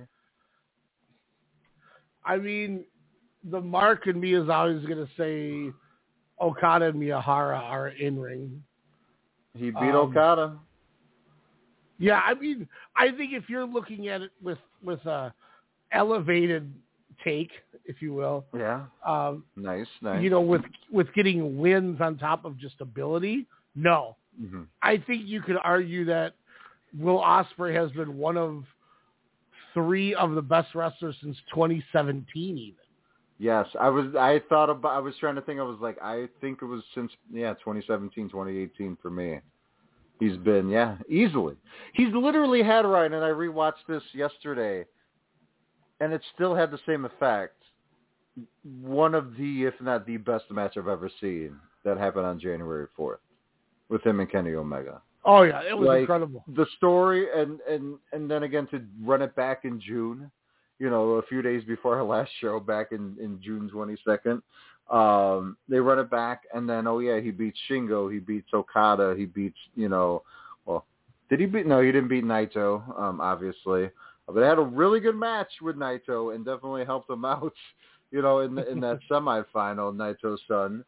Um, but and then you know to be on this big stage, you know, we all groaned Chris Jericho this, Chris Jericho that but it's a marquee matchup. Let's be real. You know, it, it's only going to get bigger. You know, next year, uh, you know, at Wembley when they return.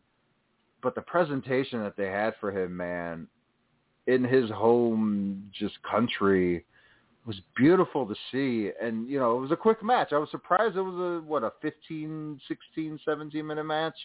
Uh, it Ospreay was strong, man. He was. Yeah. It was like he was taking out you know, he was taking out old Yeller, you know, kind of in a way and say, this is me. This is my time. Do not come into my house doing a, a shitty, uh, uh, a shitty Freddie Mercury impression and can't even go over your own backtracks. I guess Sebastian Bach was correct. Uh, about Jericho's singing capabilities or lack thereof, but Hey, I thought this was, was a fun Emi match. I- Sakura? She does a way better Freddie Mercury. Yeah, why was she not on this real. fucking show? I I agree. Or You even what I in the pre-show. Yeah, Where are the Rambos? They should have had a Rambos. They had a two-hour, zero-hour. They should have did a women's and a men's Rambo. they should have took that fucking Nyla Rose six woman with Emi Sakura and whoever Oh, last night? Yeah, who was her third partner? Hmm. Nyla Rose, Emi Sakura, and I don't, I don't know. yeah. So what? Put that on the pre. I can't. No offense to who the, the woman we're forgetting is, but you know, put that on the Oh, pre-show. plenty of offense. Yeah. Put yeah, you, you fuck off then.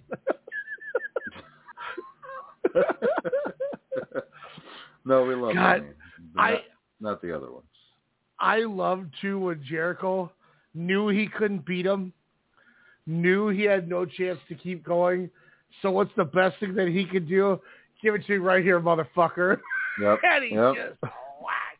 And that I think that's what I had. I had it at four stars, and I bumped it to four and a quarter, just for that nice little story of him not being. He knew he was done, but he's still Yeah. Jericho, and he's still gonna talk that shit. I was like, yeah.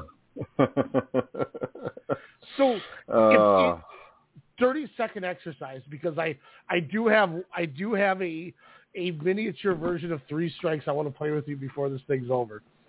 Um, uh, it'll take two minutes because I don't think we've done it before, but if we did, then you're going to get them all right. But mhm. if we were to say since 2017, the, Yep.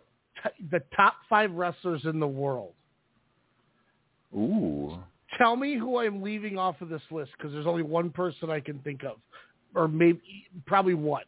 If I were to tell you since 2017, the five best wrestlers over the last almost six years now are Kazuchika Okada, Kento Miyahara, Will Ospreay, Walter. Walter. Yep, exactly. That's exactly where I was going to go with Walter. Who is And- that fifth? Kenny Omega. What? But his IWGP title reign was not very good. But it wasn't It was booked short. very good either. Correct. I mean, it was short. It wasn't booked right. Like that was the thing I was thinking when I was rewatching the the Wrestle Kingdom match with Will Ospreay. I was thinking about that. I was like, everything pre him winning the IWGP title was fantastic. Those were all notebook four and a half plus matches. Like every, I mean, again, him and Ishii in that G1, August 17th. I know I'm getting the date wrong, but that's still one of the best freaking matches I've ever seen. But like, wasn't just Omega within that time frame was just wasn't Omega Hmm. champion? was he? Oh yeah, was he champion during that? Ju- I think you're right. 18, 2018? Yeah, because because yeah, because he lost the title. yeah, he was. He was. Yeah, but Yeah. but that so so like I was try- the only reason I said that is I'm trying to think of a good ammunition to defend his title run. Um, the Ishii match, as you said, one of the best things you've ever seen. Him and Tanahashi is one of the top five Wrestle Kingdom matches I think I'll ever have seen, and it might be the greatest wrestling match I've ever seen live. hmm Um, Or you're awake You- for that one. Yes, yes, yes, yes. Um, that was that was when I was on my tangent, running around yelling because Okada lost when I saw or uh, Jay White. I was so bad. and then oh, and then Jericho and Naito was after that, and they were Jericho fighting around Naito, the yeah. crowd, so we were all into that. But um, you also have to look at they tried something different in branding him in doing shows in the U.S. In turn, gave us weaker matches because they were trying something. So I think Mhm. I think that deserves to get a little bit of a, a little leeway off of. Leeway. Yep. You know, like hey, we want you, That's fair. look at the house that yes he worked Yoshihashi or whatever, but look at the house Mhm. he drew. I mean, that's that might be the biggest Ring of Honor show in Chicago. Yeah. You know, so like he's got that, and, and it was the cold Man, but that was that they were- height of the Bullet Club, man. That was Yeah. oof, that was everyone was at that hot topic over Do the you- age of thirty three. Hell yeah, brother. do you do you um fuck I was like thirty seven a day when you talk about um do you and I, and I say this in a way which is hard to say because you know the the guy is done or gone now but you do you miss Marty Oof. I really well, do he's making a comeback in Mexico. is he I saw a big promo video. It said he's the most hated and loved and vilified. I'm like, oh god. Don't have sex with 15 year old girls, legal or not, bro. Um, I, allegedly. I, um, I do miss Marty Scurll. I loved the mask and the umbrella I- and his yeah. music. I mean, Uh, 205. That was some of the best shit. Him and Okada, that lead up on being the elite. oh, so good. Just no words. Um, no, I. but it- like, what do you think of that five? Is that Am I- think if so? so okay, so who who do you who do you one hundred percent go? Yes, nobody can touch this guy since then. Where where are you on my list?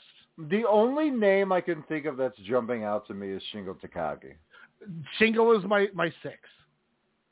But like with him and Kenny, I think just as a name recognition, I think you go Omega. But Shingo Takagi, man, ever since jumping ship, Yes. uh, or I should say ju- jumping over the gate, I should say, uh, he's just been, he made that damn King of Pro Wrestling means something. Yeah, I know. doing- They, so Like, it it sucks that So that probably are done with using him like that now. Like, yeah. but Yeah. you're I mean, but you're right. Everything he does is just so good. I guess the reason I too would have to say Omega is Over Naito, so is Naito in your 10?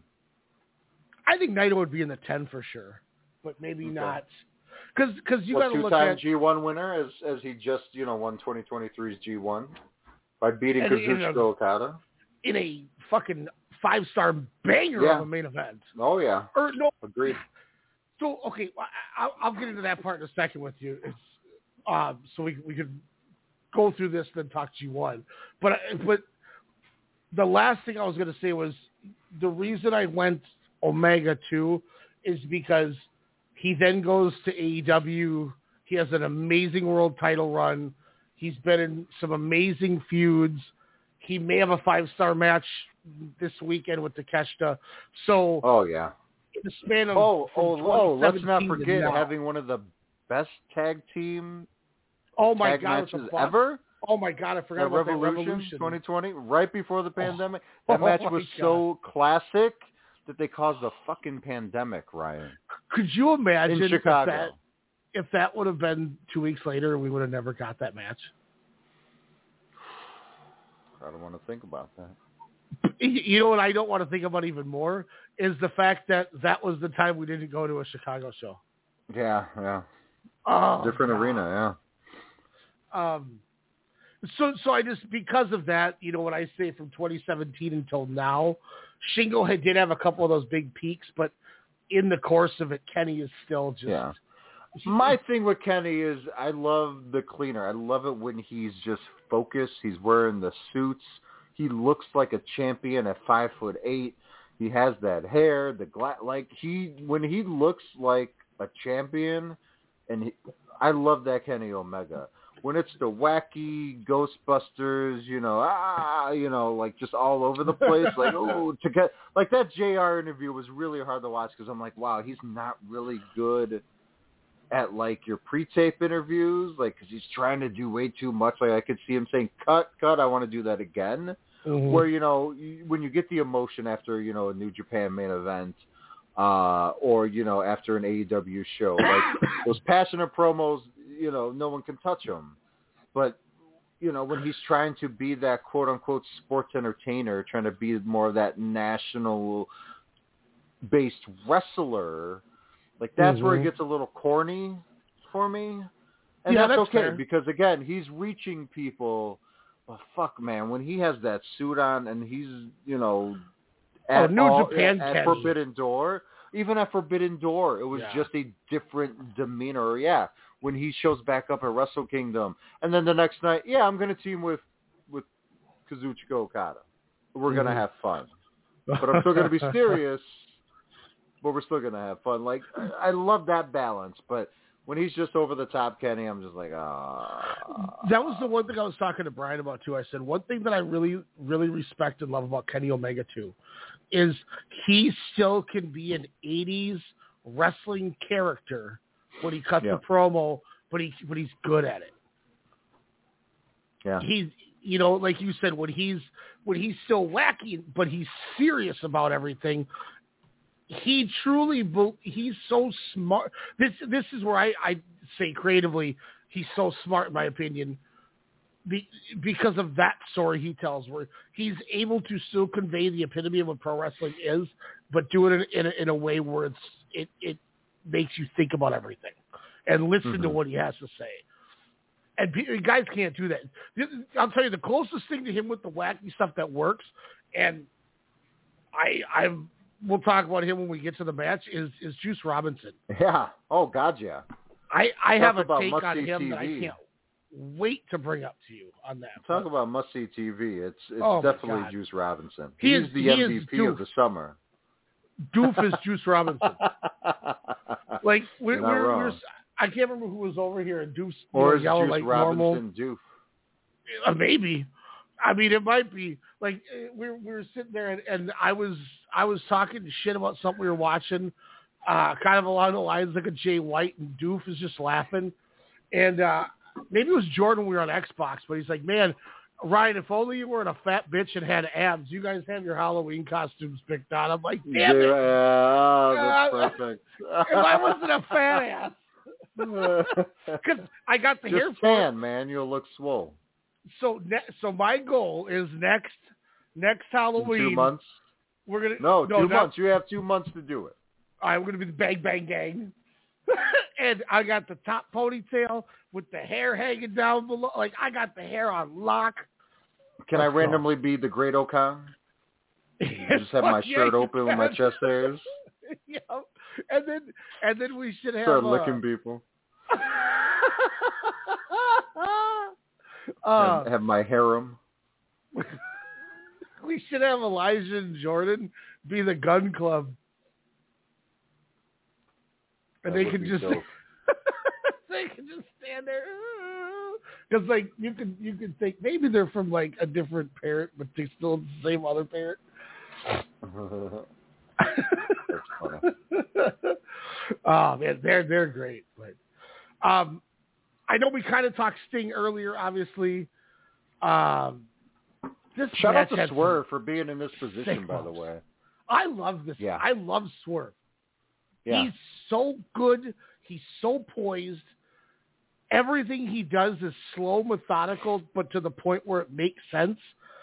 Yep. And the way he worked with Darby and, and Sting in this, the hands in the coffin sticking out, where he throws the yeah. bat in for Sting to stop it with the bat. Um, you know, just the bumps he was taking. Now, I, I, I Oh, little speaking of bumps, that Darby Allin missed coffin drop. Oh. Oh. my God! I don't know how he continued the match. I want to know uh, how his head didn't hit. Yeah.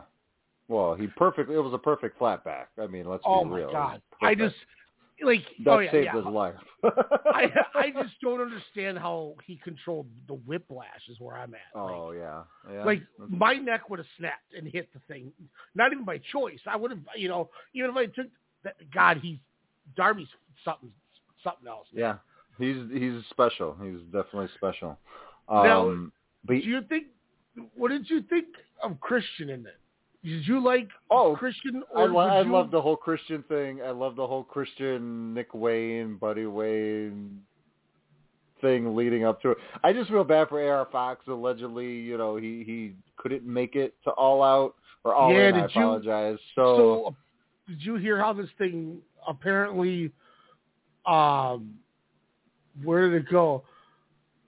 Apparently, AR Fox has refrained from participating in international dates since 2016, but he never told AEW about it, so they just booked the angle, and then it was like, "Hey. I don't do international flights."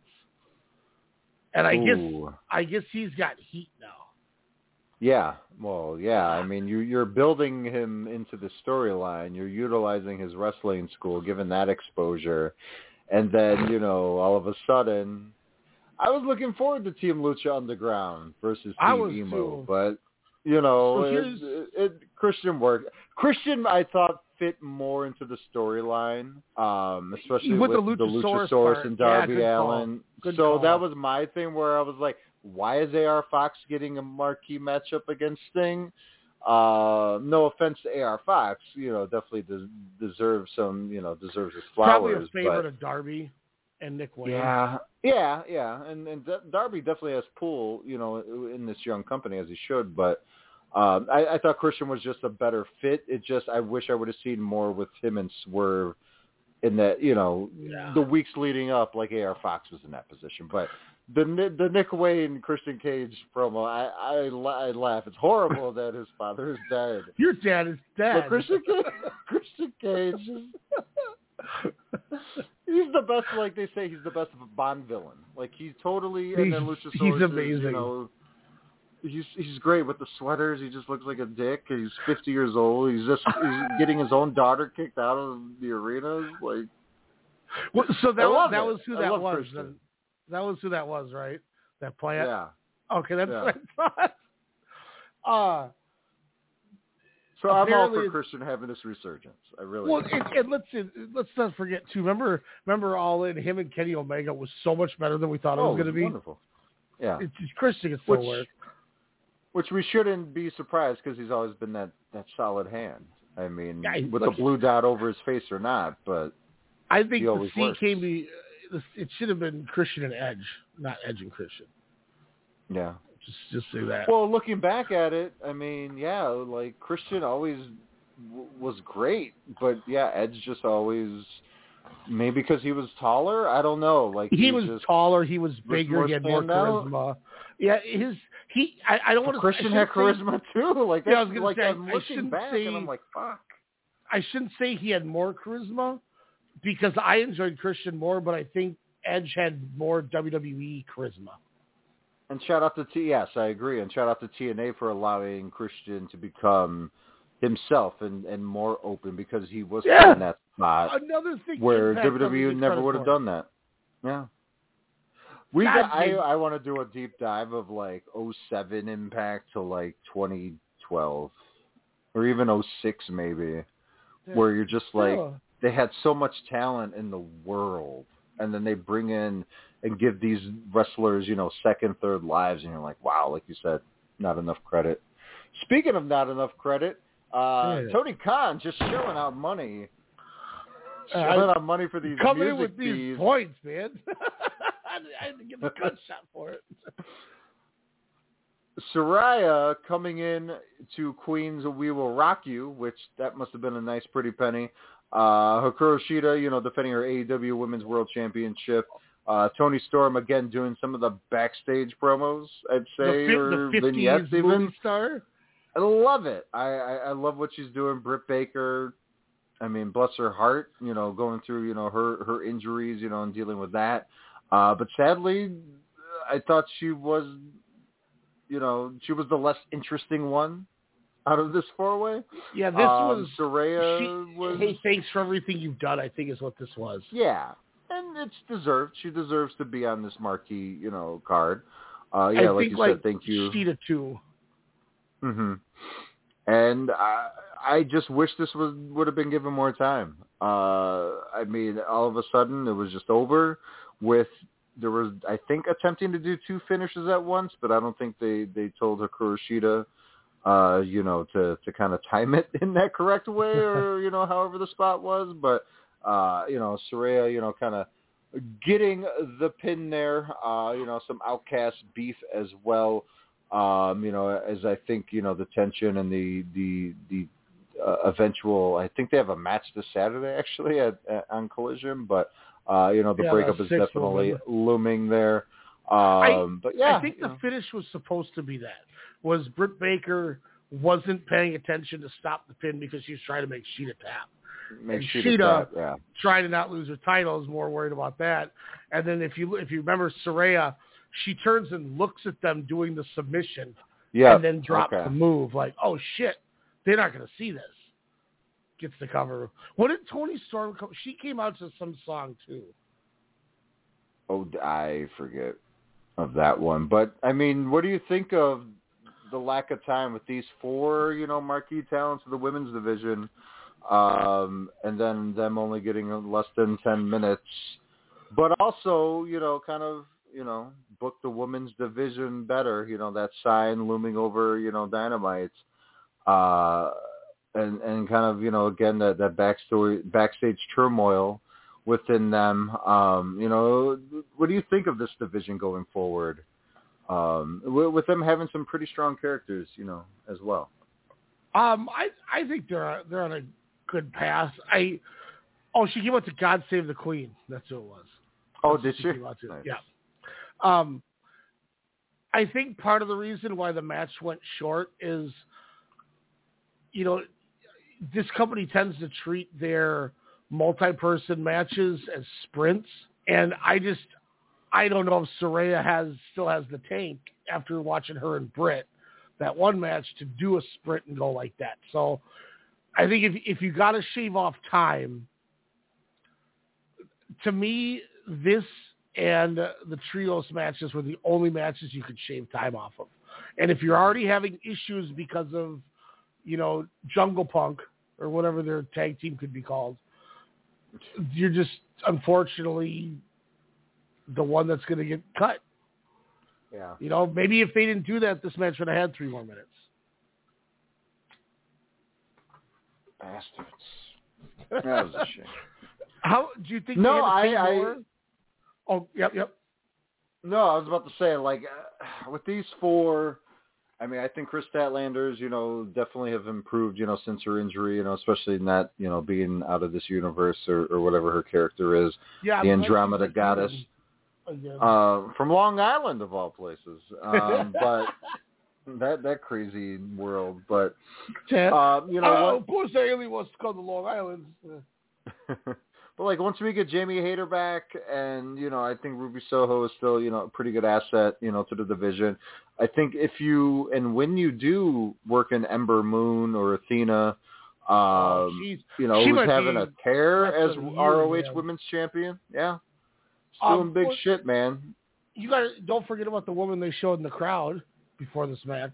Yes, yes. So Money, Money, Monet. Mercedes Moné, uh, being shown multiple times uh, with the spouse of Maria Menounos. Do you know why you know, who's also a big wrestling mark. they showed her? like They only showed her like that. Did you see She that? got that boot, reasoning? bro. Yep. Yeah, she got she got that busted leg still. So, I mean, expect her to be all elite pretty soon. You definitely have a money match. Uh, I mean, I don't know if she'll be ready for Arthur Ashe, but that definitely can be your Wrestle Dream match. That's, that's what going I've to be heard happening. could be her her her match back since the it, Dream. since it's going to be a New Japan, which Tony kind of announced at the post uh, All In Scrum that Wrestle Dream will be October 1st in Seattle, Washington. Ryan, which I have a direct flight from Watertown to Seattle, Washington. Um, which is going to be a Antonio Inoki inspired event. Ryan, what are your thoughts on that announcement? Um, so I I watched the whole uh, the whole press Scrum. conference, um, and when he he brought it up, you know, he said, "I'm hoping uh, that we'll be able to, um, you know, bring in New Japan talent." And it sounds like they will or already do have some booked, but uh, the same day New Japan runs Korakuen Hall, and the advertisement for Korakuen has Tanahashi, Naito, Okada, Goto, you know, et cetera, et cetera on it. Yeah. So Huh. it's going to be a lot of lesser name. I thought I saw a list. Russell. I thought I saw a list of people that were on it. Top Yeah. New, Japan stars. God, he's got to Um, think or plan a little bit more accordingly. Oh yeah, yeah. So um, you're gonna get a show as much as but New Japan is a show at Korakuen Hall the same day. Tanahashi, Okada, Naito are all on the show, so none of them could be. Uh, the only people who are not, you know, as far as the big names, so I guess would be a possibility. This is coming from from uh, Meltzer this morning, actually. Um, the only people who are not, you know, as far as the big names who I guess would be a possibility would be Hirooki Goto and Yoshihashi, who, you know, they're good and actually they're a really good tag team, but they don't, they wouldn't mean anything. And then Will Ospreay is not on the show. Jeff Cobb is on the show, though, so they could bring Will Ospreay in. Um, nothing else of importance. Dave Meltzer talks so weird that these transcripts are can't read half the shit. so I mean, it's it to me sounds like it's going to be just kind of the the the normal Glorified house show. yeah, not not even a glorified house show, but like I think we'll see, you know, like Kevin Knight and uh, you know maybe like Jr. Kratos, like those kind of New Japan. If strong, somehow Kenny Omega, if somehow Kenny Omega and Shingo Takagi are poised to fight each other, Okay, okay, we're different. going. Yeah. That so that's part of the reason why a part of me wishes we were going to Chicago this weekend was just for that Kawada thing. Yeah. But I digress. It, it's expensive, and we don't even know if everything's going to happen. Do you do you think they'd pay more for Metallica for Sting? Ah, that was tight though. Um, no, because their Hetfield's a wrestling mark. Yeah, it's probably like, oh, it's for the Stinger. Let's go, Mr. Borden. Yeah. It's like I saw that meme where he's playing guitar with Sting. on They're Sting. friends. Uh, Um, before we uh, cut off with the live audience, which you can uh, find us on all podcast uh, platforms by searching Strong Style We're going 90 Media. Yeah. We're going to talk the Stadium Stampede, the most random ass put together matchup of random characters I think I've ever seen. Um, Phoenix couldn't Spoil- come due to visa issues, alert. so he was murdered. Spoiler alert, Yeah. real quick for the uh, for the people who don't listen and are and, and don't listen to the the the downloadable Africat. This was my match of the of the show. Whoa. More than Hook and Jack Perry? best best hook match ever. Yeah. Told a really good story. But anyways, Stadium Stampede, this was a fun match. I was for for the random array of, of wrestlers and Wheeler Yuta and uh who was it? Beretta parking lot uh antics. Uh I thought this Well, yeah. yeah. like you said, it was just I was uh, a lot of fun. and uh, Yuta and Chuck Taylor. Chuck Taylor, okay. Oh yeah, it was cheesy. He was he was out there. But they they Give cut, they're like, "Oh, we got to cut to this one," and it's the guardrail, and he Yeah, suplexes just on it. and It's like the, yeah, it's just like the cutest little bleep, like you'll ever. I was like, "Oh, that that looked like it was soft."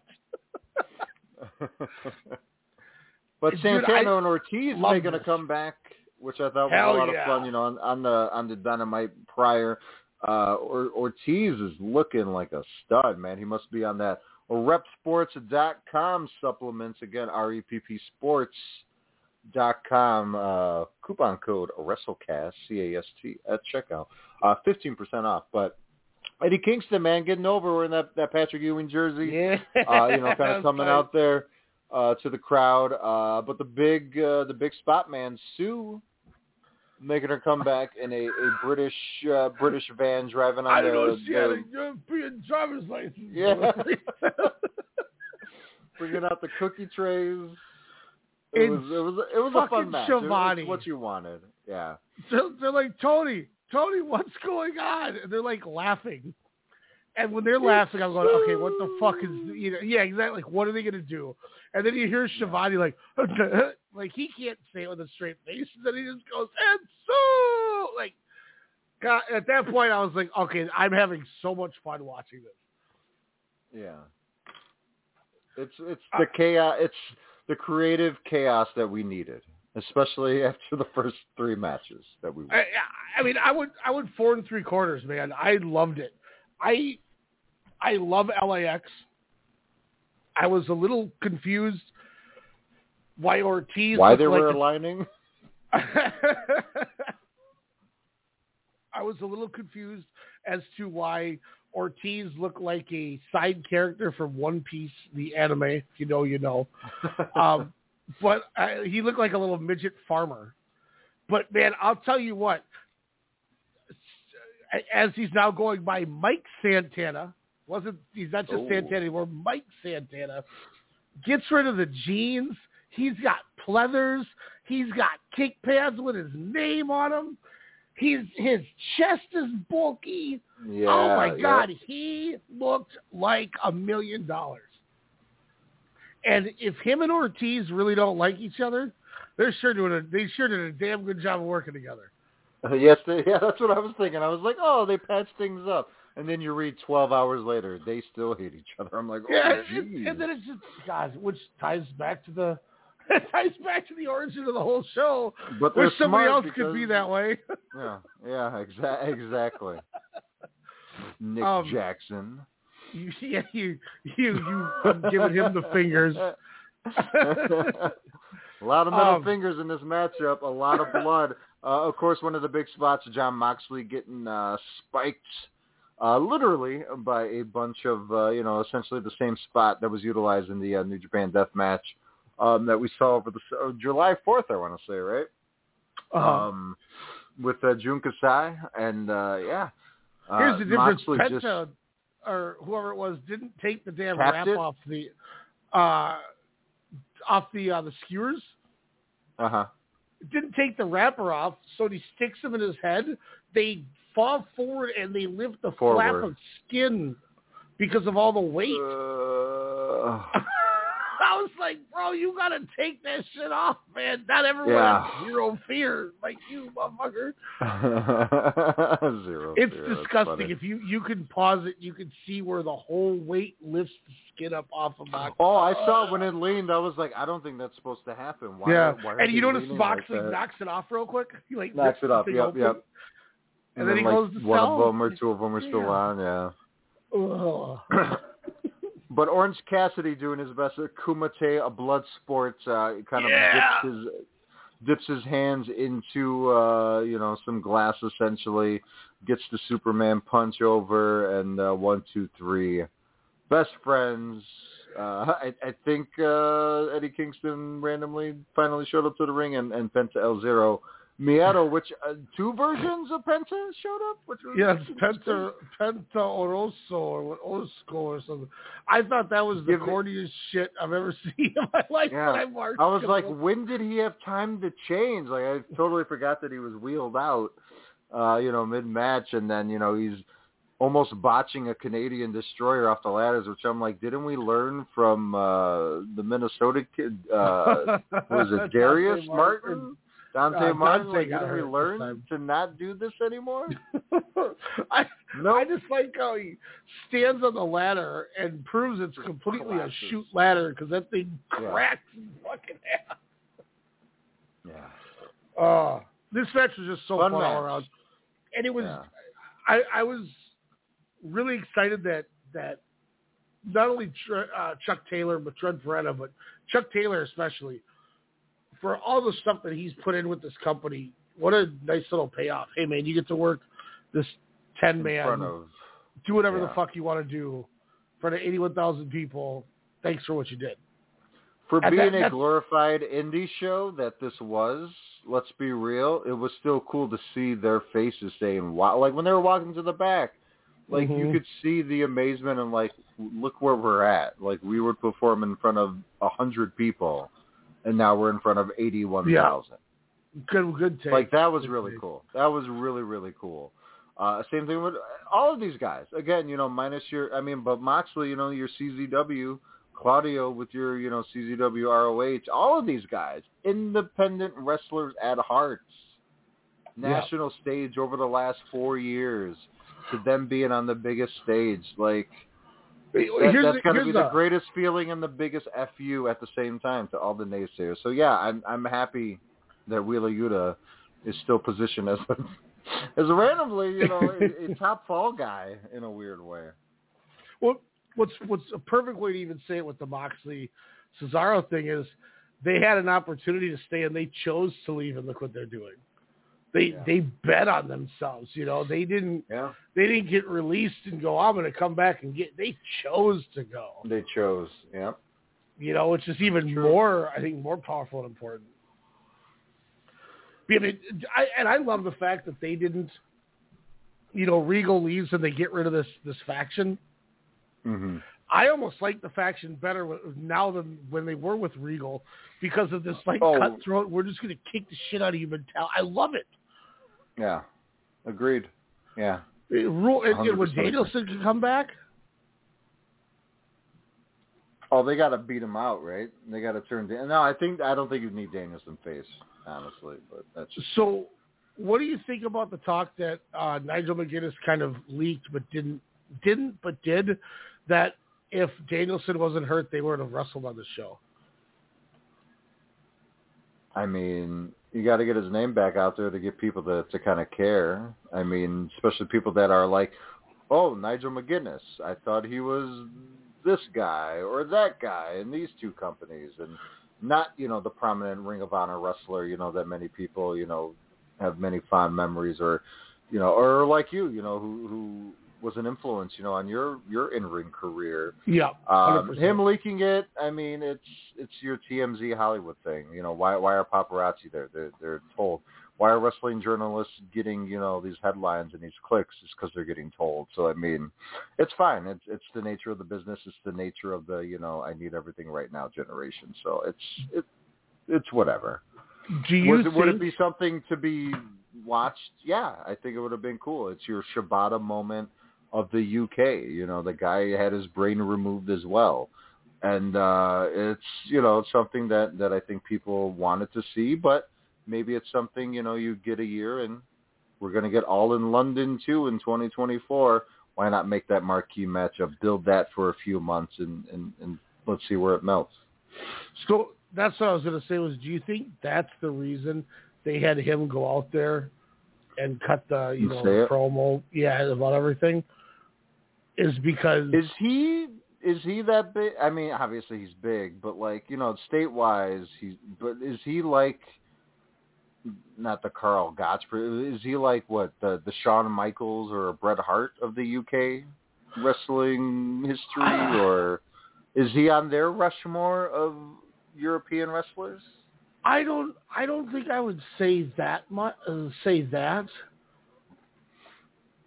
But when he came over and started doing American indies aside from just the, you know, the UK indies, he was so over in Ring of Honor when he first started. I mean, he used to come to the ring with with an iron. That was like his gimmick. And he'd hit people with this iron. And you know, nobody's ever used an iron but he was just always so good. To me, he he does Zack Sabre Jr. with submissions better than Zack Sabre. Oh, I see. I didn't know he was a submission. And, and he is he's a very hard hitting striker, but the way that he manipulates. If you watch a Nigel match, you will see a lot of Pete Dunne. Joint Huh. manipulation, strong style attacks. Nigel was just very, very. He could. He's where I got all my shit from. Like Yeah. Um, one time I'm watching So is he like match. a, a European Jericho? Is he like a European Funk, where it's just someone where people just say, "Okay, this guy has it. Let me tweak it," or you know, where where people respect No, his the in-ring capabilities. it was a lot of it was just the same. He just was. He was when when you think you know this European catch as catch can. He was the epitome of it. Like if he was the coding Mm-hmm. Okay. that was the game, that, oh, he never he never fucked up. He never he he never botched. He, he do all that shit. There's there's a match I was watching and I was I, I had to watch it about 15 times and then I stole it literally two days later when we were wrestling. Um, he he was in a headlock and the guy did something. I can't remember how he got around to get to it. And the guy got a hold of his him his back leg, and he's holding his leg up, and he drops onto his hands and does a handstand while the guy is holding his leg, his right leg, and he takes his left leg and he puts it behind his knee and pulls his knee in, there- therefore pulling his opponent in, and now he gets rid of that left foot foot from his knee and stands on it and puts the guy right pulls the guy right into a headlock. And I watched this and I was like, what the fuck did he just do? And then when I figured it out, like I said, you know, day or two later when we worked, I, I stole that immediately. And everyone's That's giving me the, you know, they're like, oh, what was that? And I was like, oh, it's just this, you know, this thing I picked up. But he he was that guy, but also just like Pete Dunne, he's very he throws he throws huge bomb lariats. He's European uppercuts. He strikes hard, but he's he's joint manipulation on top of the catch as catch can chain. Like Hmm. I, I would love to watch some Nigel McGuinness with you and just pick your brain. Yeah. There's a match Honestly, from like yeah. 2008, I think it was, where Go Shiozaki is on his excursion and he wrestles Nigel McGuinness for the ROH title. Awesome. It rules. Awesome. Check that out. Um, what else? What else do we have left on the the PPV? We have the AEW Tag Team Championship matchup, the third match of the. I mean, who's the best tag team of this generation? Is it the Usos? Is it the Young Bucks? Is it Fuck the Revival? Is it FTR, your AEW World Tag Team Champions? A lot of people were worried the Bucks were going to go over, myself included, into this matchup. I thought uh, I have a family, Dax Harwood, when he realized, okay, I'm going to take my, you know, going to take the finishers and and we're going to lose this match. I was like, wow, he's really even showing it on TV. And no, kick out after kick out after kick out. Wheeler's got a gun. We didn't even talk about that craziness leading up, you know, to it. A, an arrest on my birthday, July 27th. Cash Wheeler was arrested in Orlando, Florida, but I thought he Catch was him North outside. Carolina. Uh, Arn Anderson uh, pulling that Glock out, spilling his brains all over the concrete. Um, I, I the first match that they had, of course, you know, during the pandemic, I, you know, it was very good. Uh, the second match, you know, especially with them having, you know, lack of time, I believe it was like under 20 minutes on a Dynamite episode. Very, very good. This match on the one of the biggest stages and one of the big with one of the biggest crowds in wrestling history. Very good. I just couldn't tell. It was a little slow. If, and I think that's where I don't know what Tony Khan got wrong. Is why is, are the talent flying in the day of the show? yeah, that, like a lot of these wrestlers that. seem jet lagged. A lot of them seem tired. That's a long flight. That's a huge Do you watch time Being the. Elite? I have not watched that in in many years. So the newest Being the Elite, uh, Matt Jackson's like, like through halfway, he's like, man, I have never been so jet lagged in my entire life. When they're in the locker room, and, and Nick Jackson's like, you got to fight through it, man, and give him you know, the finger, you know, he's trying to be funny. And, and Yeah. Matt's like, yeah, he goes, I, I'm still, I need some more sleep. Like, like so they were genuinely, Yeah. in, a- you know, at a shoot show, Yeah, you know, talking about it. So you're not wrong at all. yeah. It they this match for for sure. Even you know the Punk Joe match, which we know why Punk seemed a little bit slow. Um, and and even the the uh, the six man match, uh, the Bang Bang Gang, and the uh, Golden Elite. It, it just everything, not everything, but it just these matches could have should have been five stars, but it just always seemed like they were like four and a half, four three quarters, which isn't bad at all.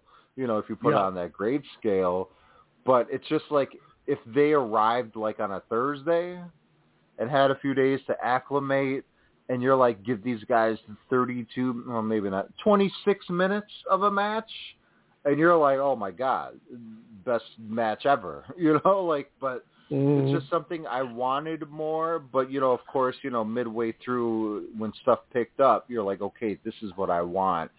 It wasn't a little too much too late or a little, you know, whatever that adage is, a little. Uh, anyways, um, I don't think it was that. It, it still worked.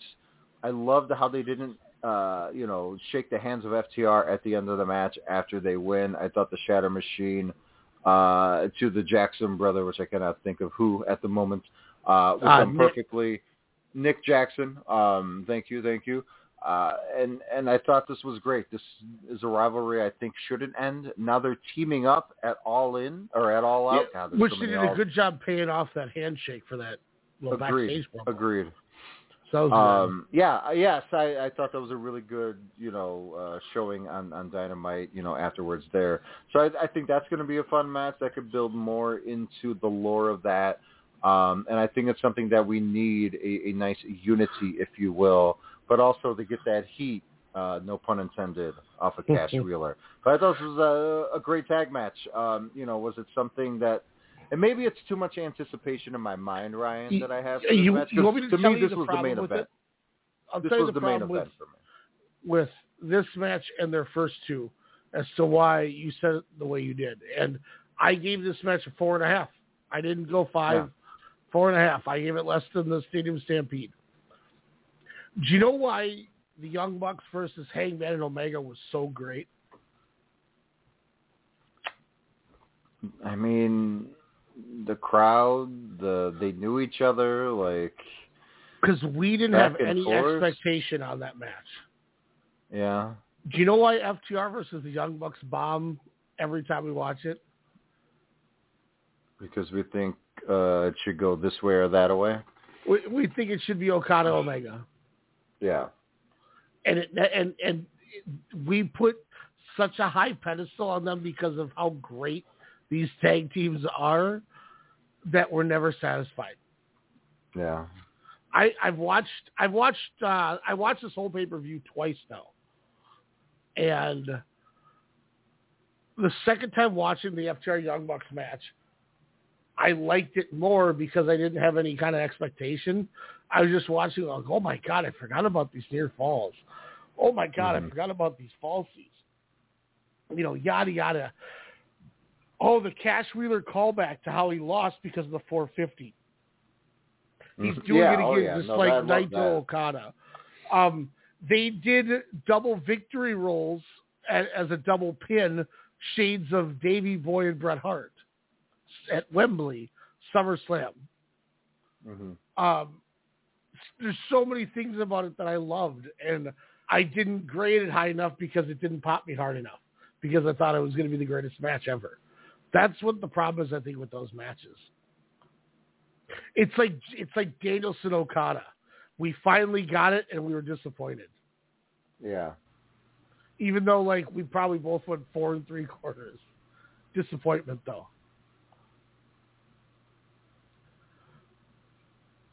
So but yet we're, we have no idea what we're going to get at Hello Wembley Progress 76 when Walter wrestled Tyler Bates, only to have the greatest match of the year and, you know, something we may argue goes on the decade list. Yeah, decade, yeah. You know what I mean? Because we didn't have that expectation going into it, and then we're going, "This is the greatest fucking thing I've ever seen in my life." you know what I mean? We we we were so mad at people for not respecting that being match of the year. We stopped having open fan voting for the awards. It's true. That match made us tell everyone to fuck off. We're gonna do it ourselves because none But of we you had ex- but we had expectations for uh, FTR and the Briscoes, and I would say with each match, But that was It's that just- that they told different stories, and, and they just seemed like they got better within their own unique style of of those matches of each and, match. and I'll say that's one of those things where just the aspect of adding that bull rope, especially on the third match, but how where where yes, FTR and the Bucks, you know, greatest things ever. As much as people want to really talk about ROH being what what it is and what it's not, the Briscoes have never been given the due that they have ever deserved. Because Mhm. yes, I understand they're in the number three company or whatever, two or four, whatever the times are. It still never felt like a major company if you didn't understand the hurdles and hoops they jumped through to get to as far as that they've gotten. that they Which did. right Yeah. now, you know, they're doing great. People just never saw the Briscoes. You know, Mhm. it's it's it's just like why I, one of the reasons I always say to you the Usos might be the the number two tag team or three all time. You know, from like '85 on when I made that list is because of the collection of tape and matches we have. You, only the Young Bucks can match that longevity as a tag team. Yeah. But the Briscoes, you just didn't have an opportunity to see it all. And I think with FTR being so Midnight Express, Rock and Roll Express, Southern wrestling style of booking, with the Bris or with the Briscoes being able to throw those, you know, hardcore style matches to counteract it, I think it's Mhm. you took two two bad things, you know, opposite attract type things, and just put four amazing minds together, and that's why that happened. Yeah. And that's nothing on the Young Bucks because I still think they're the greatest tag team of all time. Just sometimes, you know, if you have the right person, if you're a better mind in wrestling, like I think Jay Briscoe was than both Bucks, it'll just attract sometimes the right way. Yeah. You know, like I never thought I would have ever gone five stars on Tomohiro Ishii versus Tomoaki Honma. But for some reason, those two guys in that never title match I always tell you to watch had the Yeah. greatest chemistry I've ever fucking seen in my life. You know, it's just it's, it worked. You know, Shibata doesn't always work with everybody, but when he's in there with with Tomohiro Ishii, it just always works. It's just one of those things. But How do you I think just- this match was put together? Like I- with with you know FTR being on you know the punk camp, uh, and but they understand business. Like again, they're that old school Mhm. approach. Like, all right, let's just do this. Like I was surprised when this match was even announced. I'm like, wait, what? like we're getting that? I mean, it was it made sense Mhm. because of the how big the event was going to be, but you're just like, huh? It's like Christmas, and and like you said, you know, you open your gifts, and there's always that one thing you wanted, and you don't get it, and you're like, huh? I got some cool stuff. I've seen some cool spots, you know, seen some near Mhm. falls, but it just didn't. I mean, and again, it wasn't a bad match at all. It was just throwing back to what we saw in each of the other matches. Again, Yeah. like the Cash Wheeler, you know, flip. I was like, well, they did that in two matches. Like we know it's what they're not used to doing. It's their moniker. You know, no flips, just kicks. But you know, I, I don't know. I don't know. I again, I, I don't want to feel like I'm shitting on this match because this was a really, really good match. It's just I think a lot of factors played on to it on on what it could have been. But I don't know. Maybe we need to go old school and throw him in a cage. Does it need to happen? No. Is it something that would be cool? Maybe, but I don't know. I, I like this once every couple of years we see them match up, Yeah. and I like how they're teaming up this Sunday. So here's here's a weird hypothetical, and, and none of these are. None, I'm going to say probably 90 percent. Both of these are are not true. But do you think one of these could be true? Is um, the reason the Kingdom didn't get brought on to work the Bucks like they were supposed to at the show is because FTR had been trying to distance himself from Punk. Maybe.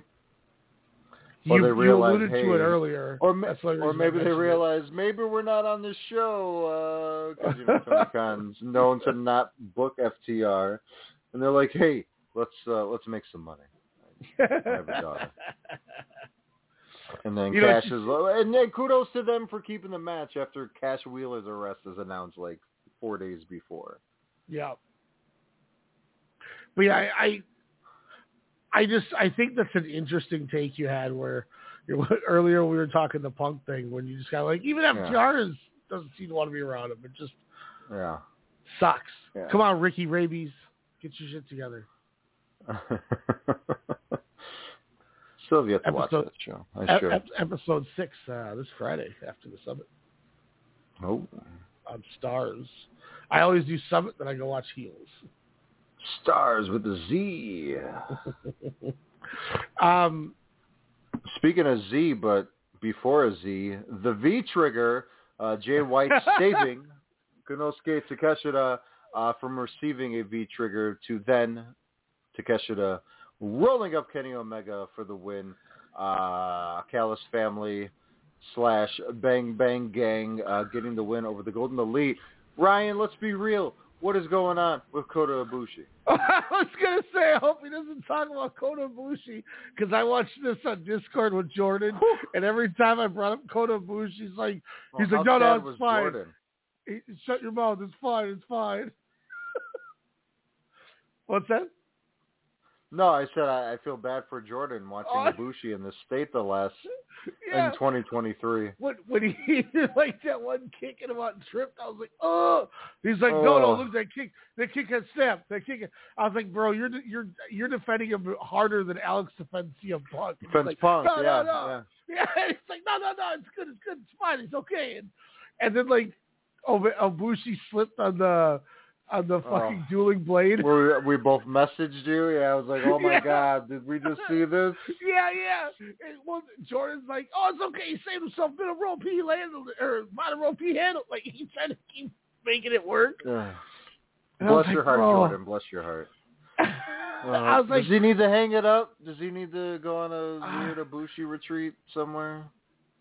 I don't understand how you don't wrestle for 18 months and you own a wrestling ring that you in your home probably, and Well, you're it's not an eight-sided ring. Come on. but how is he not in shape? I don't know. He has. This is so mean. God, I apologize. But he has the biggest like throat skin gullet thing I've ever seen in my life. he I'm looks like, like, a filter. what and like what now he he nailed the moonsault that looked cool but every Yeah. time he would do something he either sold weird or he struck weird or he he bumped there was that one he did some bump and it was like Or he jumped in a bed full of thumbtacks. Oh, wrong Although- match, wrong match. although Takeshita fucking murdered him with that knee. Yeah. oh my god oh. Is, is Takeshita top 10 of 2023? yes he's got to be man he he officially Is Shun Skywalker over. above him on that list? Oh, you that's a fucking hard you can't ask me that right now. Oh. Konosuke Takeshita or Shun Skywalker? The only difference is Skywalker, Shun Skywalker, Skywalker. was the champ. Goes Yeah. Skywalker. Okay, okay. That was hard. But yeah, like you said, it's good to see this exposure. It's good that he did that indie run in 2022 when he was like, "I'm in America now." Then he would tweet, "I am in a apartment with no heat or electricity or this. I'm going to sleep now." And you're like, "Oh my god, this poor dude!" And you realize he loves the sport so much, and to be thrusted in and just getting the admiration of the American fans. Like I said, doing doing the tours, doing what people respect and like, and and for him to be out there with the crowds and and yeah, just killing it as a heel um, in AEW. Don Callis is he needed? Maybe not, but it's the mouthpiece. I, I think that is Callis a good so good. genesis for the American Oh. version of of uh, Konosuke Takeshita. I, love how Takeshita is a is a Minotaur and Don Callis is riding Yeah. him. and that's their whole like Titantron as is just going Mom. and I did like how they brought up the DDT roots of Omega, Takeshita, Yeah. and Kota Ibushi. I, I really, Yeah. really did like that. Yeah, I don't know. Something about Ibushi, man. I, I wish him well. Uh, I love Yeah. when fucking Hangman did a uh, uh, um, buckshot lariat to the back of Takeshita's head. I was like, damn, Yeah. let's go.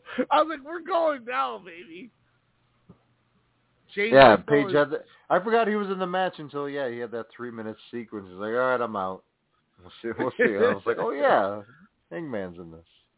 Jay White showed again, you know, not when he's when he's in a different element, he can still succeed and do so well. Yeah. Um, Speaking of that, Juice- Juice, Robinson, my God, I, I want to get I want to get the exact date. is he the MVP of 2023? Not the best wrestler, but just the overall like you see him in the ring, you see him backstage, you get him on the promos, on the socials. Like the guy just is it. Like rock hard, and like they all have like double entendre nicknames, the Bang Bang Gang. like it's just so perfect like what they're doing and jay white i think finally is in his element where at first you know a lot of people weren't used to his drawn out you know style in the ring or his you know or or his mic work but i think juice robinson is the perfect pairing for him because it's the yin and the yang of what they're doing as as their characters and God, they balance each other out so well and I hope they win tag team gold because again, they had one of the best tag team matches of the year, if not this this short decade. Um, so I'm, I'm going back. The last match that Juice Robinson had in the WWE was it was Aaron Adrian Neville and Baron Cool. Corbin. Defe- so Neville and Corbin were a tag team, and they defeated C.J. sense. Parker and Mike Rollins. Yeah. Rollins being Mike Rick Wallace? Ross from from uh, Oh, Minnesota. Yep, that's why Moss is his last name. And this was at the 2015 Oh. WrestleMania Axxess Night Three. So he he leaves March 29th, 2015. He shows up at something called FBW a week later, and then the next day shows up uh, to, at the CZW show as CJP, uh, losing to Mike Bailey. So he immediately started Oh. working all these shows right after that. So he, Yeah. he does this short run, and then September 4th of 2015 rolls around, and he goes to New Japan as a young boy and starts at the bottom. Every every night he's getting beat by Shibata. His first match in the company, Katsuyori Shibata, Tiger Mask, and Togi Makabe defeat Juice Robinson, Kota Ibushi, and Tetsuya Naito. Which is funny Wow. because that's that's old school Wow. uh, Stardust genius Naito. but it's also funny that those that Ibushi and Naito were the losing. Yeah, I was just thinking that. I was like, wow, they, they would have one of the most greatest rivalries of that current era. Ne- next night, uh, Juice Robinson is a young boy tagging with Naito, losing to Shibata and Tiger Mask. The next night, Shibata and Taguchi, Destruction Night 3, defeat Juice and Naito. Liger and Shibata defeat Juice and Naito. Finally, Juice and Naito defeat Shibata and Mascara Dorada, who is Grand Metalik. Ironically, if you tie them together. But anyway, he goes and, and instead of just staying with the company with a cushy job where he could have kept just doing what he wanted to do, he he leaves, goes in as a young boy. You know, 2015, he's doing that shit. You you go forward to 20, 2019, I, I think it would be. Uh, 2019 Wrestle Kingdom. Him he Cody. is he is defeating Cody for the IWGP US Heavyweight Championship at the fucking Dome. And we years- loved that match. You remember we were Mhm. like, that was a really good match. Like Juice Yeah. Robinson. That was uh uh the I, I saw that live. Yeah. Um, and you you look at it, and and it's it's literally less than four years later. This dude took this opportunity, went for it. It paid off. Now he's winning titles at Wrestle Kingdom, and you advance four years later, and he's wrestling at the biggest show in the history of pro wrestling. Like, Yeah. kudos to him betting on himself, like we talked about some other people earlier. And getting admiration from everybody. Mhm. Everybody like I don't think anyone could say a bad thing about Juice Robinson. You can watch him and be a little annoyed at his, you know, whoa, like his turn it all the way up to eleven energy.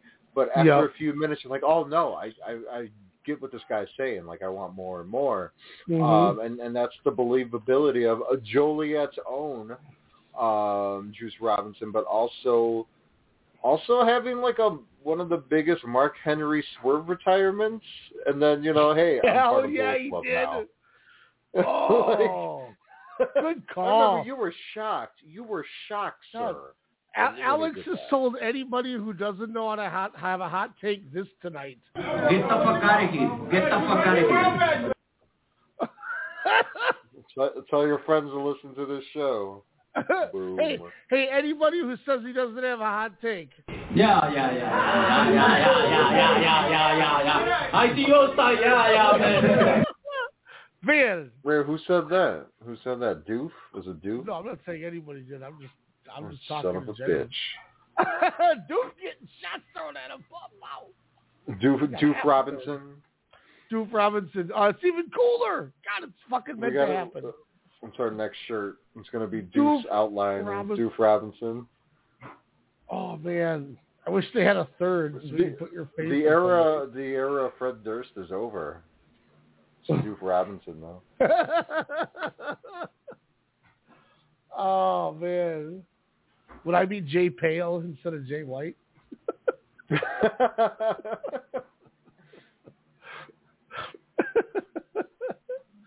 I still, I still want to adapt the Kosei Fujita nickname that he was given by Zack Sabre in um, TMDK, and that's the Ichiban Sweet Boy. oh boy, that's funny.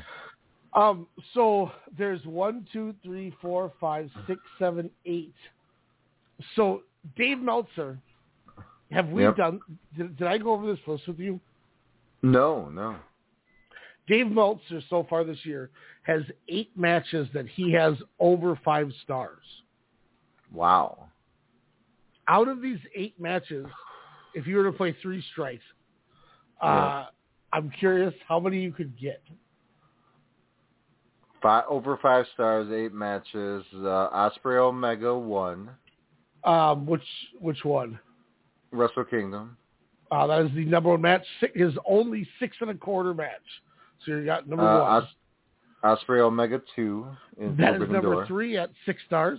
Number three right there. Uh, I am gonna have to say FTR and Bang Bang Gang, Robinson and Jay White on Collision because that was one of the best tag matches I've ever seen in my life. 'cause it was Five and a 58 quarter. minutes. So that's Yep. three I got. Um, yep, you got three. let's see. Is he gonna go Okada Naito G1 final? Five and a quarter. That is on the list. Number five. N- Naito Ospreay semifinal G1. Six stars, the number two match of the year. Wow. Okay, I have to rewatch that. I mean, Will Ospreay, kudos to him. Yeah, kudos to Naito for a- finishing that match. yeah. I yeah yeah. so what? So that's five I have. So you're missing number four, number six, and number eight. Okay, number eight. Uh, does he have any E matches? I want to say there's a bite Mike Bailey match in there. Um. Uh, fuck. What's going to be my first strike? Um. Just so you know, best of the Super it Juniors date. Oh, go ahead. I don't think he would have. You would have gave Os or not Ospreay. I don't think he would have given Okada White Wrestle Kingdom. I don't think he would have given that five stars. Uh, that is your first strike. Okay. And then what were we gonna, gonna say? say- Battle of the Super Juniors. Night, uh, day 12, Master Wato versus Titán. That was a five-star match by Meltzer. Really? Yeah, I'm like, what the fuck? I gotta watch that now. I didn't watch that shit. Um. God. Are they all AEW? Um. Let's see. Do you want a hint or no? Yeah, I'll take a hint. You have seen. I know for a fact you have seen two of these last three matches. Ooh. When was Walter and Sheamus? When was that? It was last year. Um, With that, I can also tell you I saw two of these matches, and the one that I don't think you saw, I had no idea was a thing that of what it is. Okay. And then I have one more clue for you if you get to if you get one more strike. I have one more clue then. I've seen two of these matches. I've seen two of these matches. Um, uh, do do do do. Oh, is he gonna go Reigns and Cody at Mania? That is strike number two. Wow. Um, I'm surprised he didn't give that. Uh, I don't know why I did that noise on on live radio. Um, He gave the Sammy match five, the Gunther McIntyre Sheamus match five. Really? Otherwise, he gave the Rhea Ripley Charlotte a four and three quarters. Um, I wonder if I click on it. Were, were they on night one or night two? They were night two. night two. Uh, for for dead air's sake, I'm gonna go Rousey and and Baszler. At Oh my god! You mean for the worst match of the year? Ooh, only by crowd vantage point. That match was fucking terrible. It was an MMA match, bro, with a beautiful story. Um, he went four and a half on the Roman match with Cody. Did he? All right, so I will I will tell you uh, before your last strike. One of the two matches that I know you have seen, you watched with me, Ooh. and I I will say that we we didn't give it the same praise, meaning we either w- were too tired or we shouldn't have watched it yet. We should have waited to watch. I know- yeah. Um. That might give one of them away. about. Yeah, I'm trying to think of what that is. Um, Meltzer has never said this person's name aside from oh aside from that that one Miz comment I played for you guys. Well, I'm not sure then. Just tell me. So um, you missed from AEW Revolution MJF and Bryan Danielson. Oh, He went five and three quarters on that. okay. Um, number eight, the one that I have no idea. I didn't know this was a thing, but I do need to watch it now. Uh, New Japan Road to Sakura Genesis Day Two from April second of Shingo? 2023, which is a it's the same day as WrestleMania. Shingo versus Hanare. Wow. What you go Five- five and three? What? Five and a quarter. Wow. Um, and then Good finally, job, Aaron. this match happened on the same day as the FTR Bang Bang Gang five and a quarter match. So you can argue this might be the best day in wrestling history because two matches from two different companies got uh, uh, different five and a quarter stars, which is like the record type shit. But from the Noah One Night Dream, Katsuhiko Nakajima and Kento Miyahara, five and a quarter. Wow. That was the match that we should have. Uh... Wow. So being we're marks, did we Yeah. wait too long to watch it? Should we have given it a rewatch? Or is it the same thing as FTR Bucks? I think it's all of the above. Honestly. Because I think I went four and three quarters, or I don't. I don't even know if I gave it five.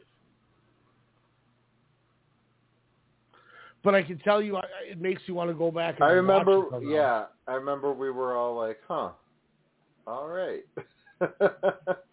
um, fuck, that's a good take. I think you're right. We we definitely should go back and kind of see it. So Yeah, I think before we get real, real deep into award time, we we got to go give that match more than it deserved. Because what if we both come back and go, oh, God, shit, that was just, that's the number three match behind the two Omega Ospreays. Whoops, we fucked up. Sorry. You know. yes, no, Something for sure. definitely I. I think you're right. Um, did you want to go over the the all out card? Yeah, let's CM Punk defeats Samoa Joe in a match with Pepsi Plunge. Oh, I and, forgot about uh, that match. Shit, that was Like unintentional. Mussolini. No, I, That I was- get it. That Uh, wasn't meant to FTR be a shoot. FTR Hook reclaims the FTW championship from uh, Jungle Boy Jack Perry Oh shit! uh, before he's causing all that heat. Um, and then Aussie Open loses the ROH World Tag Team Championship after we were Aussie, all Aussie, excited that they were Oh. ROH champions. Uh, to MJF and Adam Cole, kangaroo kick, double clothesline. Fun opener to a very, very fun history, historical show. Uh, fuck you, Jack Perry. That's all I'm going to say. Uh, for ruining, for ruining the night. Cry me a river. Plunge. Cry me a river. If, Real glass. Cry me a river. Oh, that jerk off. Oh shit. Bobby Fish was That all like, in.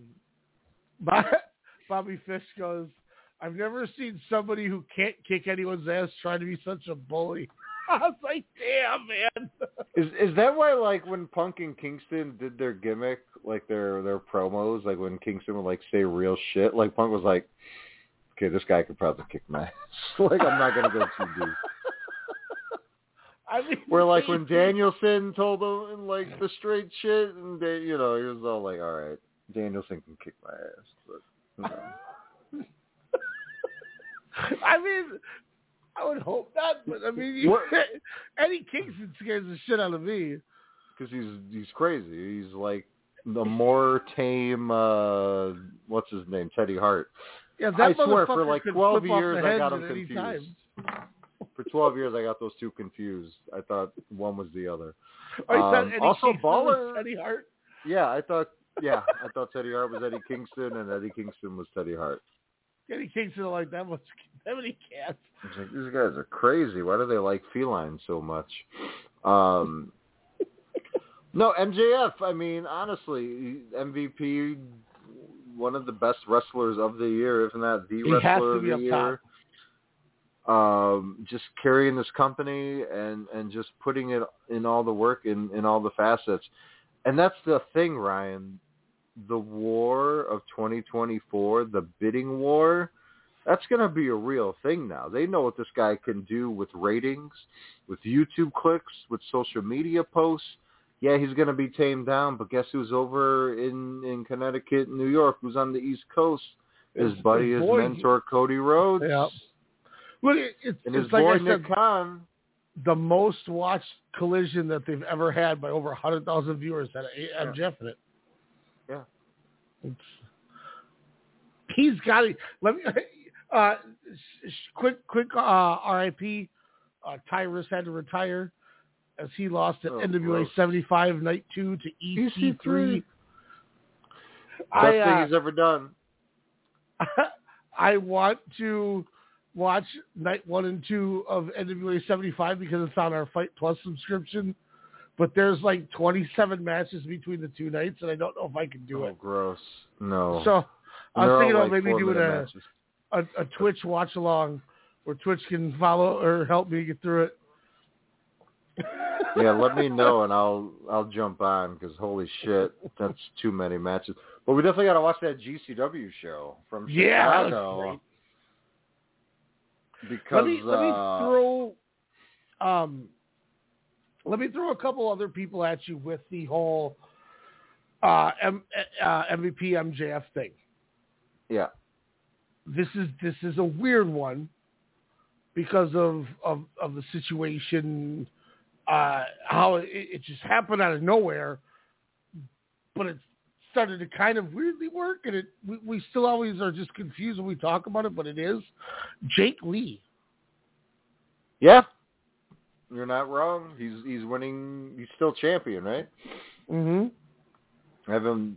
I mean, I, I he finally figured it out. I and I don't know if it's the high definition cameras. I think it's also when he was told, hopefully, because I did it through osmosis, like never shave your face again. um, he he just had, and and I think the faction is so silly with the name that it just works because you know they are what four good looking guys or what, what's their gimmick now, but. Uh, Uh, the GLG because Tadasuke is fucking hideous. Sorry. No. So I, yeah, you're top ten, top fifteen for for sure. If not, you know, kind of on the outs there. So Um, th- this one, this one, if you don't have an answer for, I won't take it as as any sort of disrespect. I'll just take it as I probably shouldn't have asked because you don't know anything about the brand. But uh, what about I am him, Mr. Carmelo Hayes? Ooh, uh, I mean, he beats Bron Breakker for the NXT title. Uh, apparently, him and Wes Lee had a, a pretty good matchup uh, over on the Heat Wave. Yep. Uh, him and uh, Whoop That Trick, uh, you know, are kind of splitting apart there. So maybe Trick Williams can, you know, Ca- I've always been a Carmelo Hayes fan. I mean, I, I, you know, sadly have not. Wa- I watched two of his matches this year. But Um, NXT you know, is not must watch. That's kind of why I was like, mm, it's not. Yeah. You know what I mean? But he has that character to make it a must watch. I would say it, it's just something. I, I, I agree with that. it- you know, it, it's something where I hope he's not watered down when he gets to the main product, but I like how they have him still crafting who he wants to be or who he's going to be at least at this time, because the guy's got to be what early twenties, still mid twenties. So I mean, definitely a lot of time to mold him. But I, I've never been His bored watching a too- segment or a match with him. Mhm. His his uh, advantage too was he used to wrestle as um, Christian Casanova on the Indies. So he's been he's he, he's uh, 29. He's turned 30 this year. Oh, but he's okay. he's been doing Indies since like 2014. Um, he was a East Coast guy. Yeah, he's a Massachusetts guy. Saw it where my buddy Miko is. But yeah, he was uh, Christian Casanova, and he was the guy that they signed. They changed gimmicks, kept him off TV, and just kind of taught him the WWE way. And you know, I was, I, oh, hey, it's Christian Casanova. You know, just recognize him from just watching random bullshit that I watch, and I was really impressed with how well he adapted to the style. Yeah. What do you think about? Um, what, what did you think of him and Ilya? Really good, really good. I I always have a, soft spot for Ilya Dragunov, but I I think if you're going to do this Carmelo Hayes thing, and you know, being he's not even thirty, you don't have to rush it. I think he should have a really long title run, and he needs to beat a lot of big guys. He needs to beat a lot of people that aren't on the same like height, stature, like cruiserweight style guys. He needs to beat big, heavy guys because when he goes to the main roster, if he doesn't have that reputation to be able to to, to beat anybody, I don't think he's going to get over. I think people are. Oh. He'll, you know, he'll turn out to be, you know. You got to keep know, making him feel special like they are in NXT. yeah, exactly. There you go. Because they make him see, they make him must see for sure. Mm-hmm. And I'm not saying they have to like have him get banana peel wins, but you know, let him be the badass that he is, where he's just strong enough and quick enough with with what he does that it's believable. Yeah, Um, one hundred. I had uh, two other real fast rapid fires with five minutes left. If he is able to hang on to the title for the rest of the year, uh, going through whoever wins their the Royal Road tournament, and um, if you get some free time so you can check out a little bit of the work, um, and I need to watch a couple of it too, but his name just pops up because it's somebody that we always had talked about, and we've just slacked off on this promotion, so it's both of our fault. But what about Yuma Aoyagi? If he can hang this thing for Ooh, the year. I mean, when you beat two of the best wrestlers in your company back to back nights, or not even in your one of them wasn't even in your own company. Mhm. Um, I, I I just I don't want to be ignorant just because I haven't seen a bigger sample size than Same, four matches. hmm It's it's one of those things where I look at it as we we both advocated so much for him, and then like Yeah. you mentioned, you know, Tokyo Dome Last Love with uh, Kano, Nakajima, and uh, Manabu Soya, and then as far as all together, you know, when he's with Okada and Kano, Yeah. he's been put they've they've put him in the big spot as the number two to Kento in that company. I don't think he's ever been perceived that way before, and I think his title reign with him getting dominant wins is showing that he is perceivable to be the number two guy. And I think if if Kento wins this tournament and he actually goes through and beats Kento, I think we're talking top five, top ten now for Yuma Aoyagi Oh. just going to be a matter of what happens with it. Uh, but the Yeah. last guy before we cut out here is a man that we talk about every time we're not hyped for, and then the shows happen, and it's the best shit on earth. Uh, Ring of Honor World Champion Claudio Castagnoli. Um, I was thinking about that a little earlier. I was like, this this title reign has been really good. I like the story, the prolonged story with him and Kingston. Uh, going back to last night's Dynamite, where he doesn't even pay Kingston any mind and just walks past him without looking at him, as Eddie's yelling, "Fight me, fight me!" Uh, I mean, when that that big payoff, when you know when Kingston, I mean, maybe he doesn't ever win the ROH championship. Uh, but if he does, man, that that place is going to go nuts. But maybe you keep it going where Claudio is the better specimen and the better wrestler, um, and he will never be beat. Um, I didn't see the last pay per view. I know you guys did the the Discord and whatnot, but uh, Yeah, but every match, and him and the Blackpool Combat Club, he's he he's not the leader because obviously that's Moxley, but he's like one A or one B or whatever you want to say it because he's he's the heater. He's your guy that's going to beat your ass. He's the guy that can talk on the ring. He's the guy that looks like a champion. Uh, and finally is presented like a champion. He's not wrestling every week. He's with his faction, uh, you know, Mhm. teaming up. He's he's mentoring, you know, your your Wheeler Yutas and you know, hopefully your Santana Ortiz. You know, he has that you know camaraderie thing, and and he's just a wrestler. You know, and I think that's great. He's not your Swiss Superman. He's the guy that's going to give you a fucking levitating European uppercut, and you're just be gonna be in awe, like you were at the Stadium Stampede. I forgot who he gave it to, but he like lifted him up, threw him up, and he was the he was suspended in midair, and then just the biggest European. Oh, Darby. fantastic. Was it Darby? I'm pretty, pretty no, not, or not Darby. Or Orange- uh, Cassidy. Orange, Yeah, yeah. yeah. Orange Cassidy.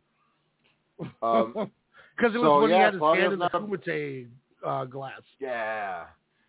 So yeah, uh, yeah, you're you're not wrong. I mean, I'm definitely going to be uh, jotting down some names this weekend because you got me intrigued to, to tweak my list so far, especially after All In, uh, All Out. Uh, yeah, it's going to be interesting. Uh, headlined by uh, Jon Moxley and Orange Cassidy for the International Championship. Uh, you get Shane Taylor challenging Samoa Joe after he won that ROH tournament. That's gonna rock. Uh, that's going to be be pretty damn good. Um, and then you also have, like we said, FTR and the Young Bucks teaming up to go against the Bang Bang Gang. bang bang uh, bang. The Gun, Bung, Bung Brothers, Gun Brothers, and uh, uh, uh, Jay White and Juice Robinson, of course. Uh, Better Than You, Baby, will be, like uh, Ryan said, spoiler alert, taking on the Dark Order for the ROH World Tag Team Championships. Uh, Eddie Kingston and Katsuyori Shibata, Ryan, will be taking on uh, BCC members Claudio Castagnoli and Wheeler Yuta, which is pretty dope. Uh, Statlander will defend her TBS championship against Ruby Soho. Uh, Luchasaurus will lose his title to the TNT uh, champion, uh, Darby Allin. Orange Cassidy again, Moxley for the international championship. Kenny Omega taking on Konosuke or Konosuke Taka, Takeshita. Uh, my main event, though, I hope this match you give him 15, 20 minutes. Miro Powerhouse Hobbs. Yes. Please make this be great. This should be really fucking good like if that's not your main event, no, but it definitely will probably be Kenny Omega and, and Takeshita, right? Or the international title. I, don't know. We'll Omega find out. Takeshita. United Center, Chicago, Illinois. No CM Punk. Will the crowd boop, boop, hijack the show? They didn't. They didn't hijack Dynamite. Uh, speaking of hijack, Ryan, my mind was hijacked when I was on the uh, New Japan website and I saw there was a random Wrestle Kingdom, uh, and I saw it was Kenoh and Tetsuya Naito, and then Shingo and Nakajima. I'm like, when did I miss this? What year was this? What happened? Two, I uh, had a minor ago. panic attack. I, I had a no. It was this year. This year. This year was the three Wrestle Kingdom night. Yeah, January 21st, 2023. I literally lost my mind because remember this was a pay per view. We had to buy oh it, shit! and we yeah, did this it, was and now we can right. watch it. that is right. This was the, when they did the Wrestle Kingdom in like Yokohama or whatever. Yep, yep. Yokohama Arena. Ah. So we definitely have some good homework. It feels good to be back. We'll bring in uh, some all-out results. We will talk about uh, what Punk did this week, uh, next week, and then uh, twitch.tv forward slash WrestleCast Radio. Every Friday night, 10 p.m. Central Standard Time, Pro Wrestling Summit. Don't forget your repsports.com, coupon code WrestleCast, C-A-S-T. Again, repsports, R-E-P-P, sports.com. To, for all your fall fuel needs. I got to go to bed. I'm tired. Thanks, Ryan. This has 90 been minutes, fun. baby. 90 minutes. That's two hours maybe. But 90 minutes. It'll never happen. It's been wonderful. It's It could have happened. It's been fantastic. Love you, man. I'll do it again. Well, yeah. Not in two months, though. we'll do it in like a week. There we go. There we go. Peace. Rest